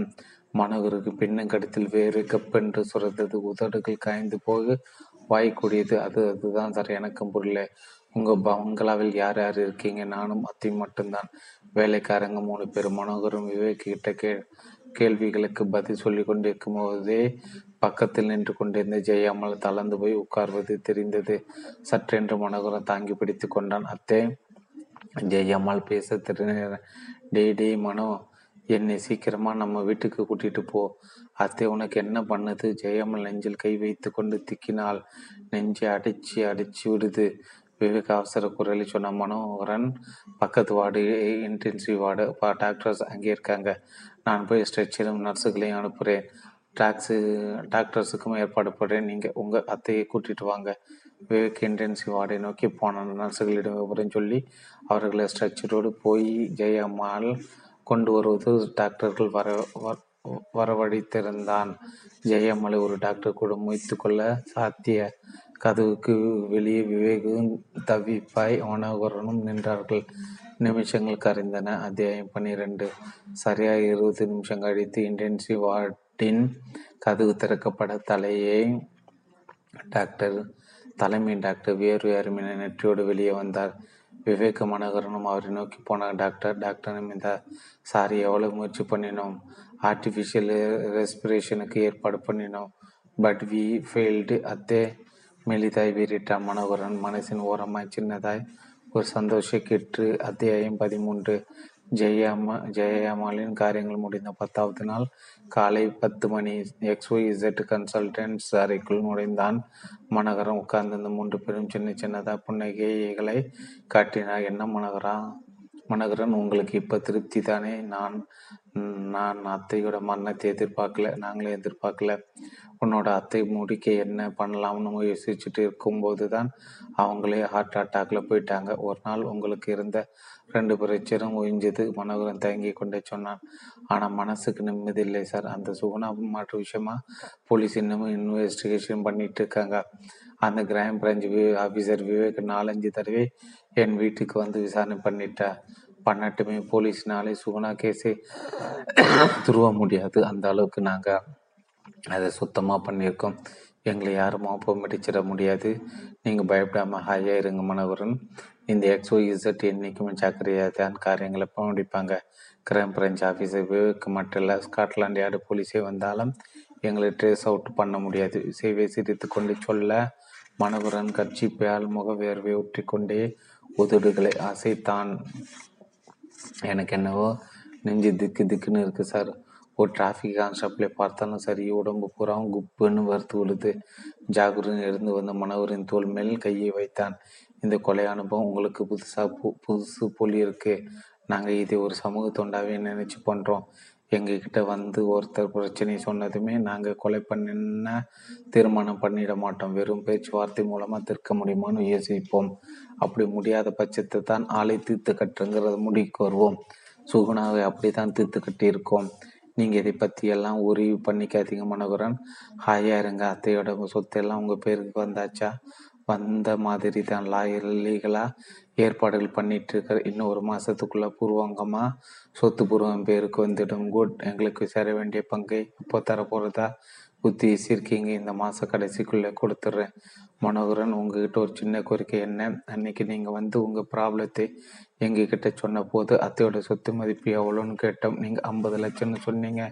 ஆமாம் நாங்கள் வெளியே வெளியே விசாரித்து பார்த்த அளவில் உங்கள் அத்தையோட சொத்து மதிப்பு எண்பது லட்சம்னு சொல்கிறாங்களே அது அது வந்து மற்றவங்களோட யூகம் யஷ்வந்த் குமார் நாற்களை தள்ளி கொண்டு இருந்தான் நோ மனோகரன் அது யூகம் இல்லை உண்மைதான். நாங்களே குத்து மதிப்பாக கணக்கு போட்டோம். எண்பது லட்சம் தாராளமாக வருது. மனோகரன் சைக்கோப்பட்டான் சொத்து மதிப்பு எவ்வளோ இருக்கட்டும். உங்களுக்கு பேசினது அஞ்சு லட்சம் தானே? பேசினது நம் அப்படி இல்லை மனோகர். உங்கள் அத்தையோட சொத்து மதிப்பு சொத்தில் பத்து பர்சன்ட் வேணும்னு கேட்டோம். நீங்கள் சொத்து மதிப்பு ஐம்பது லட்சம் சொன்னதால் நாங்கள் கணக்கு போட்டு அஞ்சு லட்சம் சொன்னோம். ஆனால் இப்போ சொத்து மதிப்பு எண்பது லட்சம் கேள்விப்பட்டோம். ஸோ எங்கள் கமிஷன் எட்டு லட்சம். மனோகரன் ஒன்று பேசாமல் மூன்று பேர்களை மாறி மாறி பார்த்தான். மார்பு வேகமாக ஏறி தாழ்ந்து கொண்டிருந்தது. என்ன பார்க்குறீங்க மனோகரன்? மனசுக்குள்ளேயே கணக்கு போட்டு பார்க்குறீங்களா? கணக்கு சரியாக போச்சு. இந்த மாத கடைசிக்குள்ளே எட்டு லட்சம் எங்கள் கைக்கு வந்து சேர்ந்து சேர்த்துடுவீங்களா? ம். சந்தோஷமாக சிரிச்சுக்கிட்டு சொல்லுங்கள் மனோகரன். எட்டு லட்சம் ரூபாய்க்கு சொந்த எட் எண்பது லட்சம் ரூபாய்க்கு சொந்தக்காரராக மாறி போகிறேங்க மூஞ்சில் கொஞ்சம் கூட சந்தோஷம் இல்லை நான் வரேன். கதையை நோக்கி திரும்பினா மனோகர் மறுபடியும் எப்போ வருவீங்க ஒரு வாரம் கழிச்சு வரேன். ஏதாவது பேசணுன்னா நேரில் வாங்க. ஃபோனில் கான்டாக்ட் பண்ணாதீங்க. அது என்றைக்கும் ஆபத்து. யாராவது ஓவர் ஹியர் பண்ணினா மாட்டிக்குவோம். மனோகரன் தலையட்டு விட்டு வெளியே வந்தான். மனசுக்குள் கோபம் மலையடித்தது ஏமாக்காதவர்கள் காரை முடிச்சும் அஞ்சு லட்சத்திலிருந்து எட்டு லட்சத்துக்கு தாவிவிட்டார்கள். கட்டிடத்தை விட்டு வெளியே வந்து காருக்குள் பயந்தான். உடம்புல் தளதளத்து கொண்டது ஆத்திரத்தை காரின் வேகத்தில் காட்டினான் பத்து நிமிஷம் பங்களாவின் காம்பவுண்டு கெட்டுக்குள் காரினுடைய மனோகரன் லேசை அதிர்ந்தார்.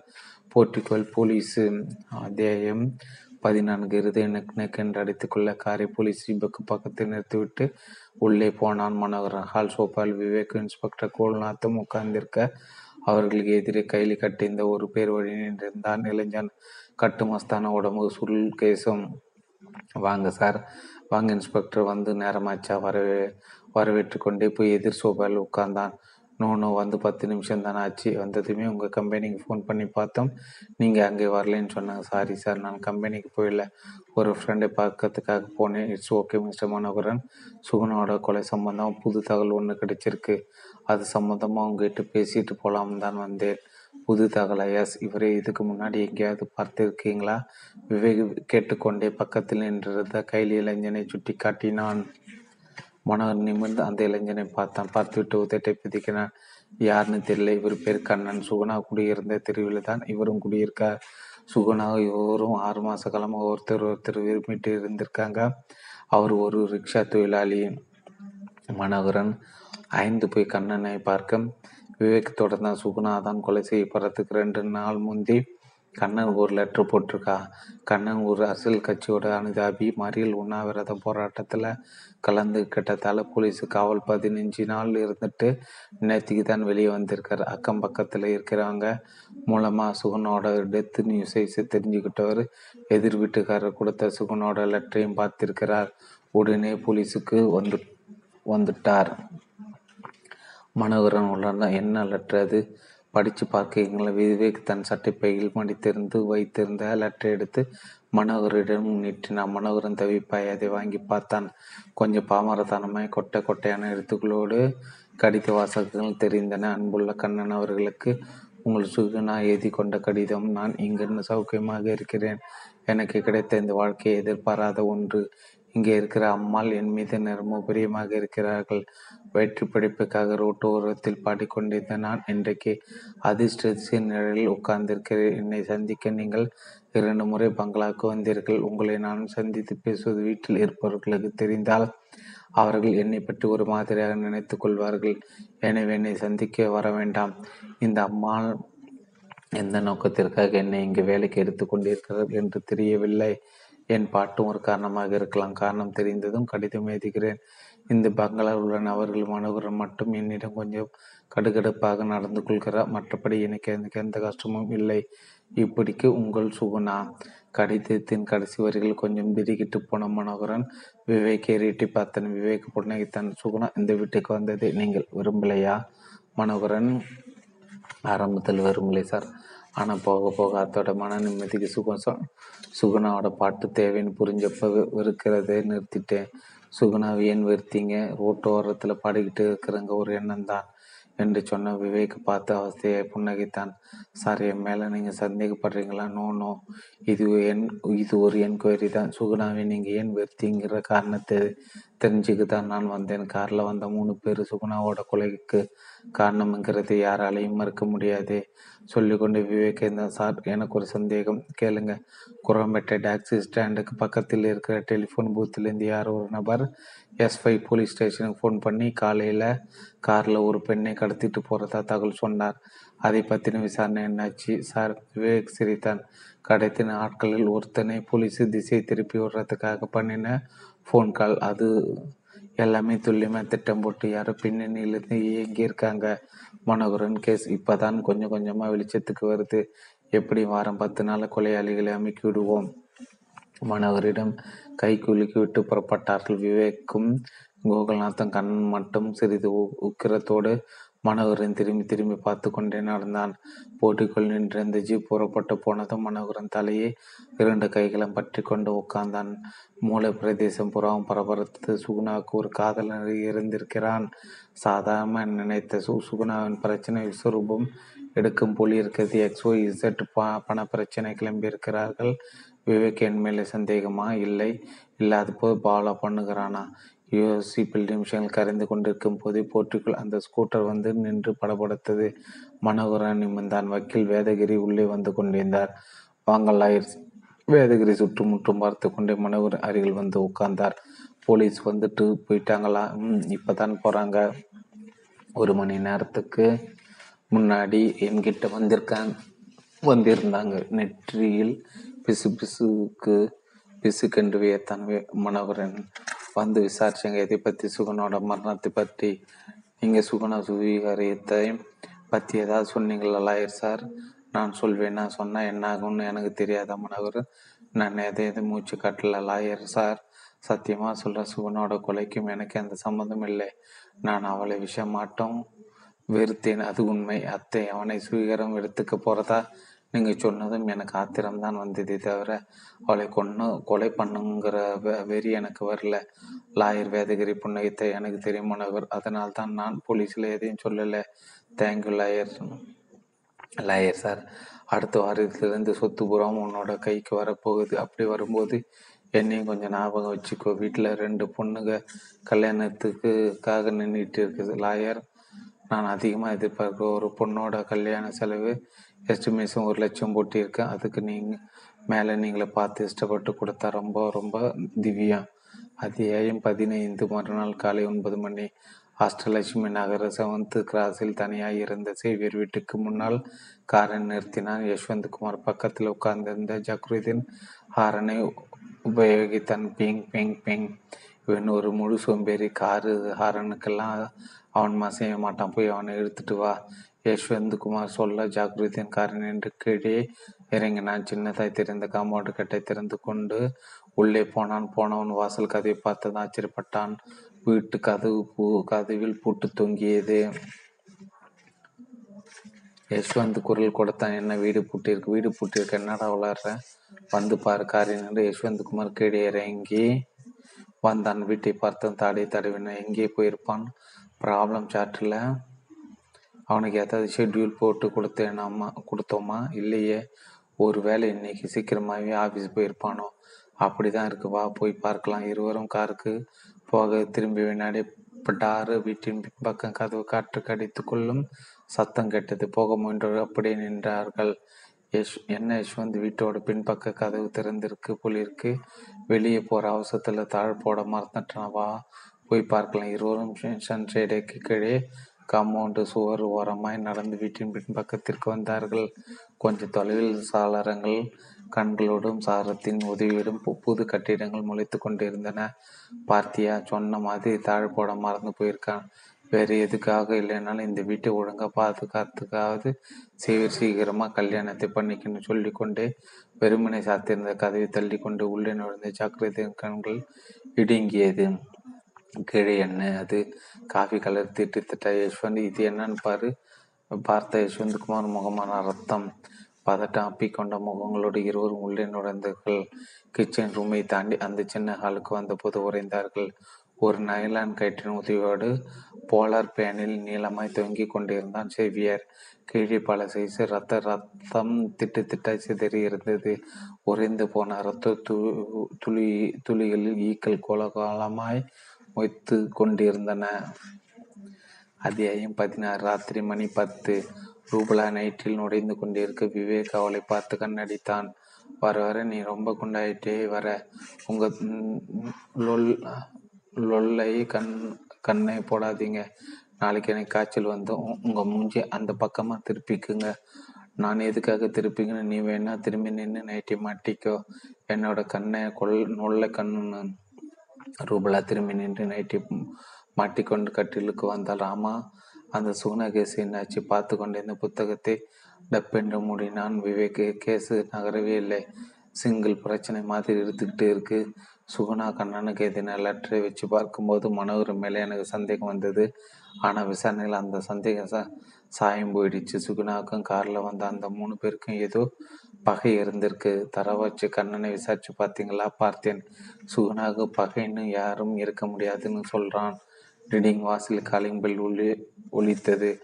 விவேக் இருந்து போன கதையத்திற்கு வெளியே Ashtalakshmi Nagar police station inspector Krishnakumar இந்த விவேக் பார்த்ததும் ஒரு உரைப்பான சல்யூட் விநியோகித்தார். Oh mister Krishnakumar please come தொப்பியை கட்டிக்கொண்டு இன்ஸ்பெக்டர் உள்ளே வந்தார். மெல்லிய குரலில் சொன்னார் சாரி பார்த்த டிஸ்டர்பன்ஸ் உங்களுடைய சாரி ஏற்றுக்கொள்ளப்பட்டு விட்டது. உட்காருங்க. விவேக் சிரித்து கொண்டே நாற்காலியை காட்ட கிருஷ்ணகுமார் உட்கார்ந்தார். எனி திங் பட்டான் சார் இன்னைக்கு காலையில் அஷ்டலட்சுமி நகரில் நடந்த ஒரு மாற்றை பற்றி கேள்விப்பட்டிருப்பீங்க. ஆமாம் சாயந்தர பேப்பரை பார்த்து தெரிஞ்சுக்கிட்டேன். அந்த கேஸை நான் தான் டீல் பண்ணிட்டு இருக்கேன் சார். கொலை உண்டான அவரோட வீட்டை அலசி பார்த்ததில் ஒரு டெலிஃபோன் இண்டெக்ஸில் பக் பாக்கெட் நோட் புக்கும் கிடைச்சிது. அந்த நோட் புக்கில் ஜெயாமல் டெலிஃபோன் நம்பரும் குறிக்கப்பட்டு இருந்தது விவேக் நிமிர்ந்து உட்காந்தான் is it Krishnakumar telephone index note புக்கை எடுத்து விவேக்கிடம் நீட்ட அதை அவன் அதை வாங்கி பார்த்தான். ஆல்பப்படி ஆர்டர் படி ஒவ்வொரு இடத்துக்கும் நான்கைந்து நபர்கள் டெலிஃபோன் எண்களை குறிக்கப்பட்டிருந்தன. கொலையான ஆள் பேர் என்ன செய்வீர் என்ன business X Y Z consultants என்கிற கன்சர்ன் கன்சர்னில் இருவரும் இவரும் ஒரு பாட்டான் இவரும் ஒரு பாட்டான்னா மற்ற பாட்டான் யார்? யஷ்வந்த்குமார் ஜாக்ருதீன் விவேக் புன்னகித்தான் ஒரு இந்து ஒரு கிறிஸ்டின் ஒரு முஸ்லீம். மூன்று பேரும் சேர்ந்து தங்கள் பெயர்களோட முதல் எழுத்துக்களை கன்சர்னுக்கு நியமாக வச்சுட்டாங்க போல் இருக்கு. குட் என்ன பிஸ்னஸ் பொதுமக்களோட பிரச்சனைகளை பிரைவசியை வச்சு சால்வ் பண்ணுற வேலை சமூக தொண்டா நோ பிரச்சனைகளை சால்வ் பண்ணி டிடெக்டிவ் ஏஜென்சி மாதிரி ஃபீஸ் வாங்கிக்கிறாங்க. சம்திங் இண்டஸ்ட்ரி ரூபலா எனக்கும் சாருக்கும் அரைய கப்பு டீ கொண்டா விவேக் சிகரெட்டு பாக்கெட்லேருந்து சிகரெட்டு உருவி உதட்டுக்கு கொடுத்து கொண்டே சொன்னான். அப்படின்னு சொல்லுங்க சேவியருக்கு இன்னும் கல்யாணம் ஆகலை. அவர் மட்டும் வீட்டில் தனியாக இருந்திருக்கார். யாரோ உள்ள நுழைஞ்சு அவரை தாக்கி கொன்னும் பாடியும் ஃபேனில் தொங்கவிட்டு விட்டு பின்பக்கமாக திறந்து வச்சுக்கிட்டு முன்பக்கமாக பூட்டிக்கிட்டு போயிட்டாங்க. வீட்டில் ஏதாவது திருட்டு போயிருக்கா? பீரை உடைச்சிருக்காங்க. சேவியர் பணம் வச்சுருந்தாரா இல்லையான்னு தெரியல. ஃபிங்கர் பிரிண்ட்ஸ் ஏதாவது கிடைச்சா எதுவும் கிடைக்கல சார். டெட் பாடி முதல்ல பார்த்தது. எப்பவும் காலை ஒன்பது மணிக்கு சேவியரை கூட்டிக்கிட்டு ஒன்றா ஆஃபீஸுக்கு போக ஜாகிரதைன்னு யஷ்வந்த் குமாரும் காரில் வருவாங்களாம் இன்னைக்கு காலையில் அதே போல் வந்திருக்காங்க.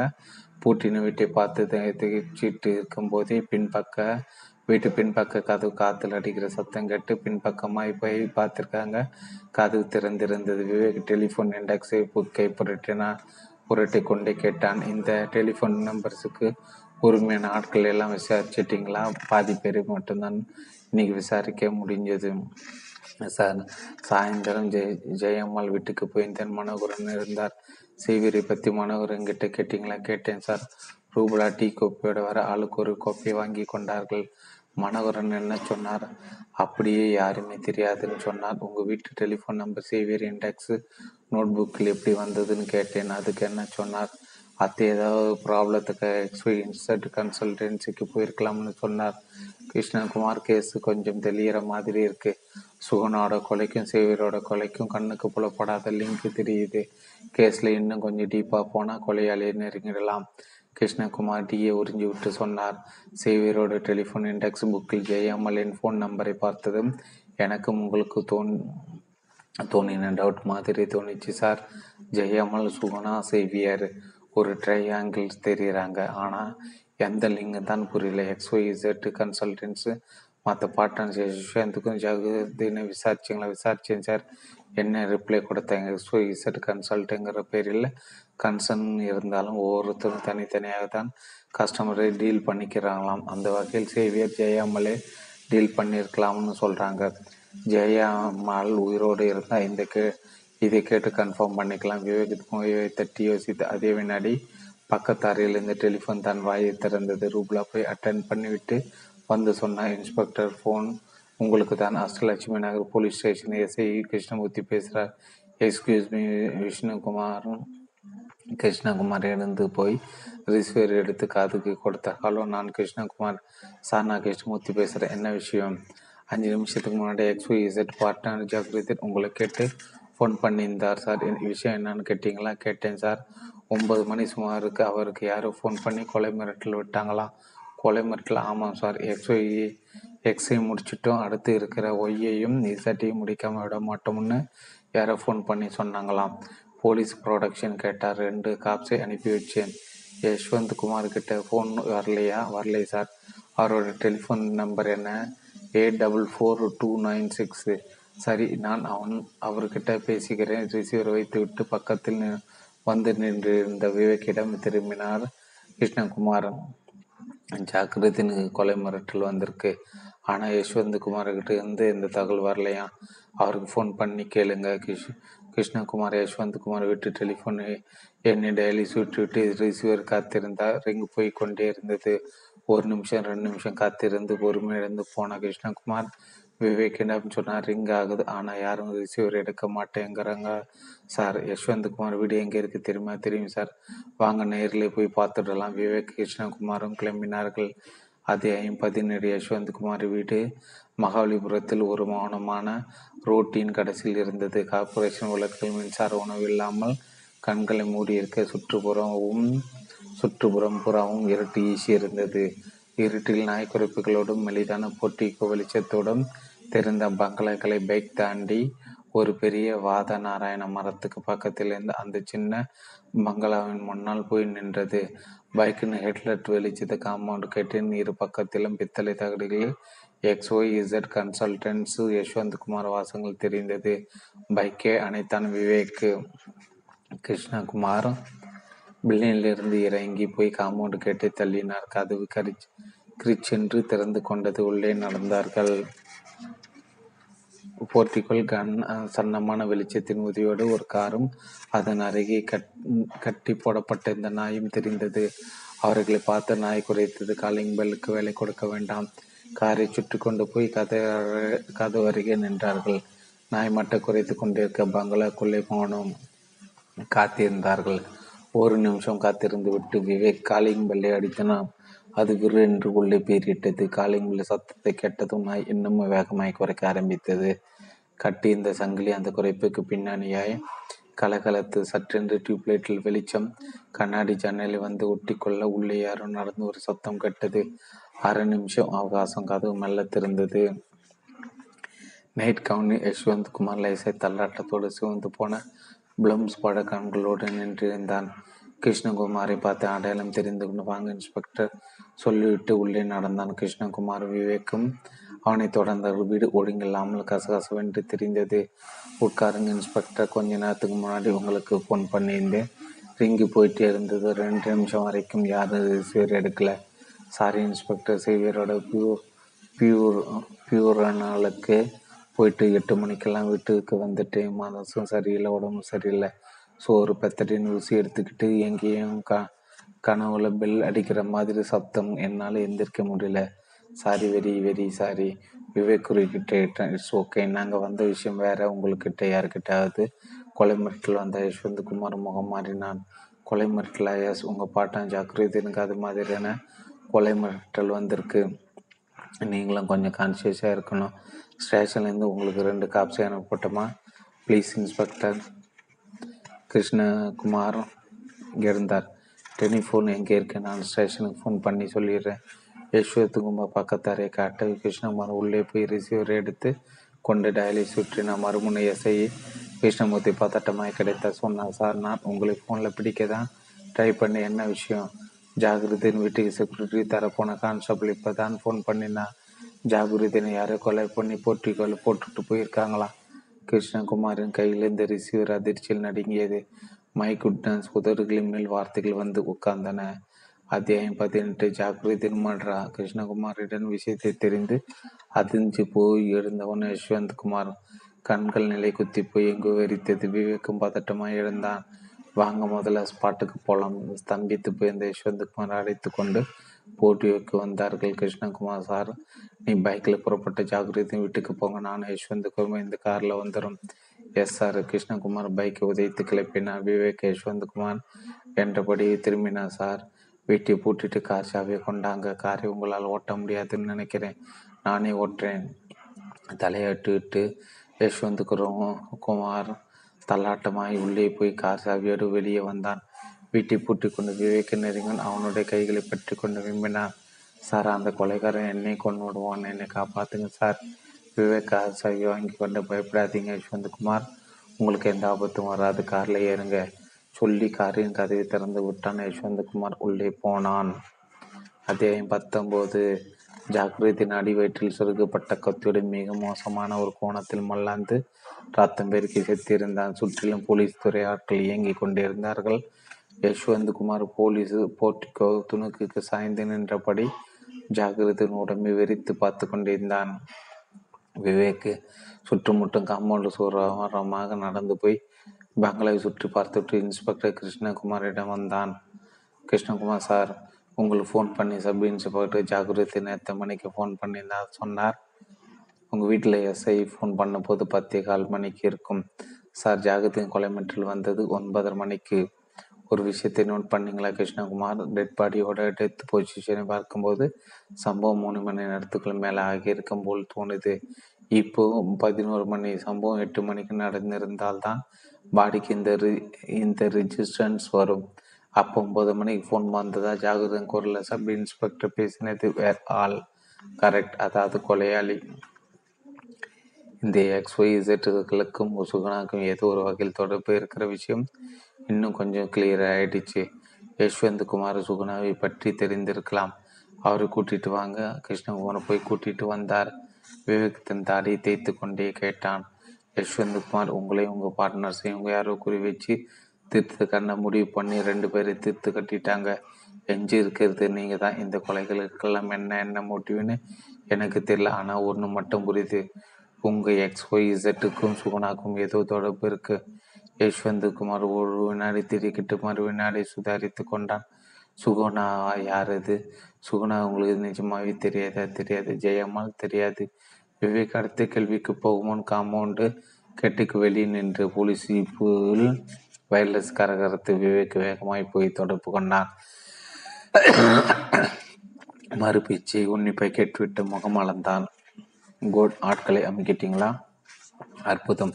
ஸ்டேஷனுக்கு கொண்டு வந்துடுங்க. நானும் கிருஷ்ணகுமாரும் இப்போ ஸ்டேஷனுக்கு வந்துடும் வயர்லெஸ் அணைத்து விட்டு மறுபடியும் இவர்களிடம் வந்தான். மிஸ்டர் கிருஷ்ணகுமார் உங்கள் ஸ்டேஷனில் சப் இன்ஸ்பெக்டர் பேசினார். இந்த கேஸுகளுக்கு தேவையான முக்கியமான ரெண்டு பேரை ட்ரேஸ் அவுட் பண்ணிட்டாராம். ஆட்களை கூட்டி வந்து ஸ்டேஷனுக்கு வரப்போதா தகவல் கொடுத்திருக்கிறார். ஜாகிரது ஜாகிரதினை மார்ச் வரைக்கும் கொண்டு போக ஏற்பாடு பண்ணிட்டு நாம் ஸ்டேஷனுக்கு புறப்படுவோம். கொலையாளி யாருன்னு அரை மணி நேரத்தில் தெரிஞ்சிடும். யஷ்வந்த் குமார் நீங்களும் ஸ்டேஷனுக்கு வரணும். வரேன். அத்தியாயம் இருபது. போலீஸ் ஸ்டேஷன் இரவு பத்து முப்பது. ஸ்டேஷன் வாசல் வந்து நின்ற ஜீப்லேருந்து விவேக் கிருஷ்ணகுமார் யஷ்வந்த் குமார் இறங்கி உள்ளே போனார்கள். நாற்காலிகளுக்கு உடம்பு கொடுத்த பின் விவேக் கான்ஸ்டபிள் ஒருவரை கூப்பிட்டான். இன்னும் மெஸ்ஸி வரல வரலை சார். சரி மூணு டீ வேணும். பக்கத்தில் இருக்கிற ஏதாவது ஒரு டீ கடையில் போய் வாங்கிட்டு வர முடியுமா? வாங்கிட்டு வரேன் சார். கான்ஸ்டபிள் நகர விவேக் யஷ்வந்த் குமார் ஏறிட்டேன் மிஸ்டர் யஷ்வந்த் குமார் உங்கள் உயிரை காப்பாற்ற வேண்டிய பொறுப்பு என்னோடது. ஏன் இப்படி வெறுத்து வழியிறீங்க எதுக்காகவும் நீங்கள் பயப்பட வேண்டிய அவசியம் இல்லை. நான் கேட்குற கேள்விகளுக்கு மாத்திரம் உண்மையான பதில்கள் சொல்லுங்கள் கேளுங்கள் சுகுணா உங்களுக்கு தெரியுமா? அதான் அதான் தெரியாதுன்னு சொல்லிட்டேனே சார்.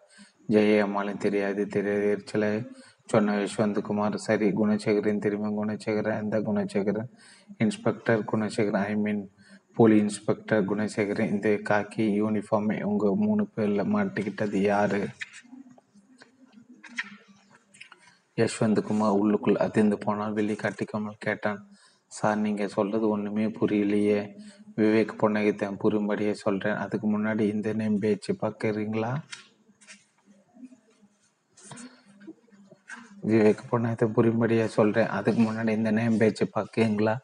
விவேக் தன் சட்டை பாக்கெட்டிலேருந்து அந்த நேம் பேச்சு எடுத்து காட்டிய காட்ட யஷ்வந்த்குமார் அதை பார்த்தான். இருதயம் தடையும் புரண்டைய Gunasekar inspector of police Vivek தொடர்ந்தான். என் கைக்கு எப்படி இந்த நேம் பேட்ச் கிடைச்சிருக்குன்னு யோசிக்கிறீங்களா? யஷ்வந்த் குமார் ரொம்ப ரொம்ப ஈஸி உங்கள் காரில் பிரேக் பட்டலுக்கு கீழே இது கிடந்தது. ஃப்ளோராஸ் அண்ட் லெட்டர்ஸ் இருட்டிலும் மின்னி இந்த பேட்சை எனக்கு காட்டி கொடுத்துச்சு. அப்புறம்தான் இன்னொரு விஷயத்தையும் கவனிச்சேன். கார் புறம் தூசி காரை வெளியே எடுத்து பதினஞ்சு நாளாவது ஆகி இருக்குமோன்னு தோணுச்சு. எல்லாத்தையும் லிங்க் பண்ணி பார்த்துக்கிட்டே காரை ஓட்டிட்டு வந்தேன். கார் ஜாக்கிரதை வீட்டுக்கு வரத்துக்குள்ளே சம்பவங்கள் இப்படி தான் நடந்திருக்கும்னு ஒரு ஸ்கெட்ச் போட்டேன். அந்த ஸ்கெட்சு சரியா இல்லைன்னு நீங்கள் இப்போ சொல்லணும். எக்ஸ் ஒய் இசட் இந்த மூணு பேரில் யாரோ ஒருத்தர் இன்ஸ்பெக்டர் குணசேகரனா மாறியிருக்கீங்க மற்ற ரெண்டு பேரும் அவர் கூட கிளம்பி சுகுணாவை கடத்த உதவி பண்ணியிருக்கீங்க. ஏதோ காரணத்துக்காக அவளை கற்பழித்து கொலை பண்ணியிருக்கீங்க. நான் போட்ட ஸ்கெட்சு சரியா? யஷ்வந்த் குமார் சார் சார் அது சரிதான் உங்கள் திணறலை சொல்லுது. இனி அடுத்த கேள்விக்கு போகலாம் செய்வேரன் ஜாக்கிரதை. உங்கள் பார்ட்னர்ஸ் தானே. ஆமாம் அவங்களுக்கு எதுக்காக கொலை பண்ணினீங்க? யஷ்வந்த் சகல அவயங்களும் ஆடிப்போனான் வேர்வை ஜர்ஜாலம் என்ற முகத்தில் நான் நான் கொலை பண்ணினேன் ஷூர் நீங்கள் எட்டு மணிக்கு ஜாக்கிரதை வீட்டுக்கு வந்து அவரை ரத்த வெள்ளத்தில் பணமாக்கிட்டு சோறேறி குதிச்சு பின் பக்கமாக ஓடி இருக்கீங்கன்னோ வீரிட்ட யஷ்வந்த் கையமைத்தன் விவேக். இதை பார்த்துட்டு நோன் கத்துங்க. பா பேண்ட் பாக்கெட்டுக்குள் பத்திரப்படுத்தி வைந்த அதை எடுத்து மேஜை மேல் வைத்தான்.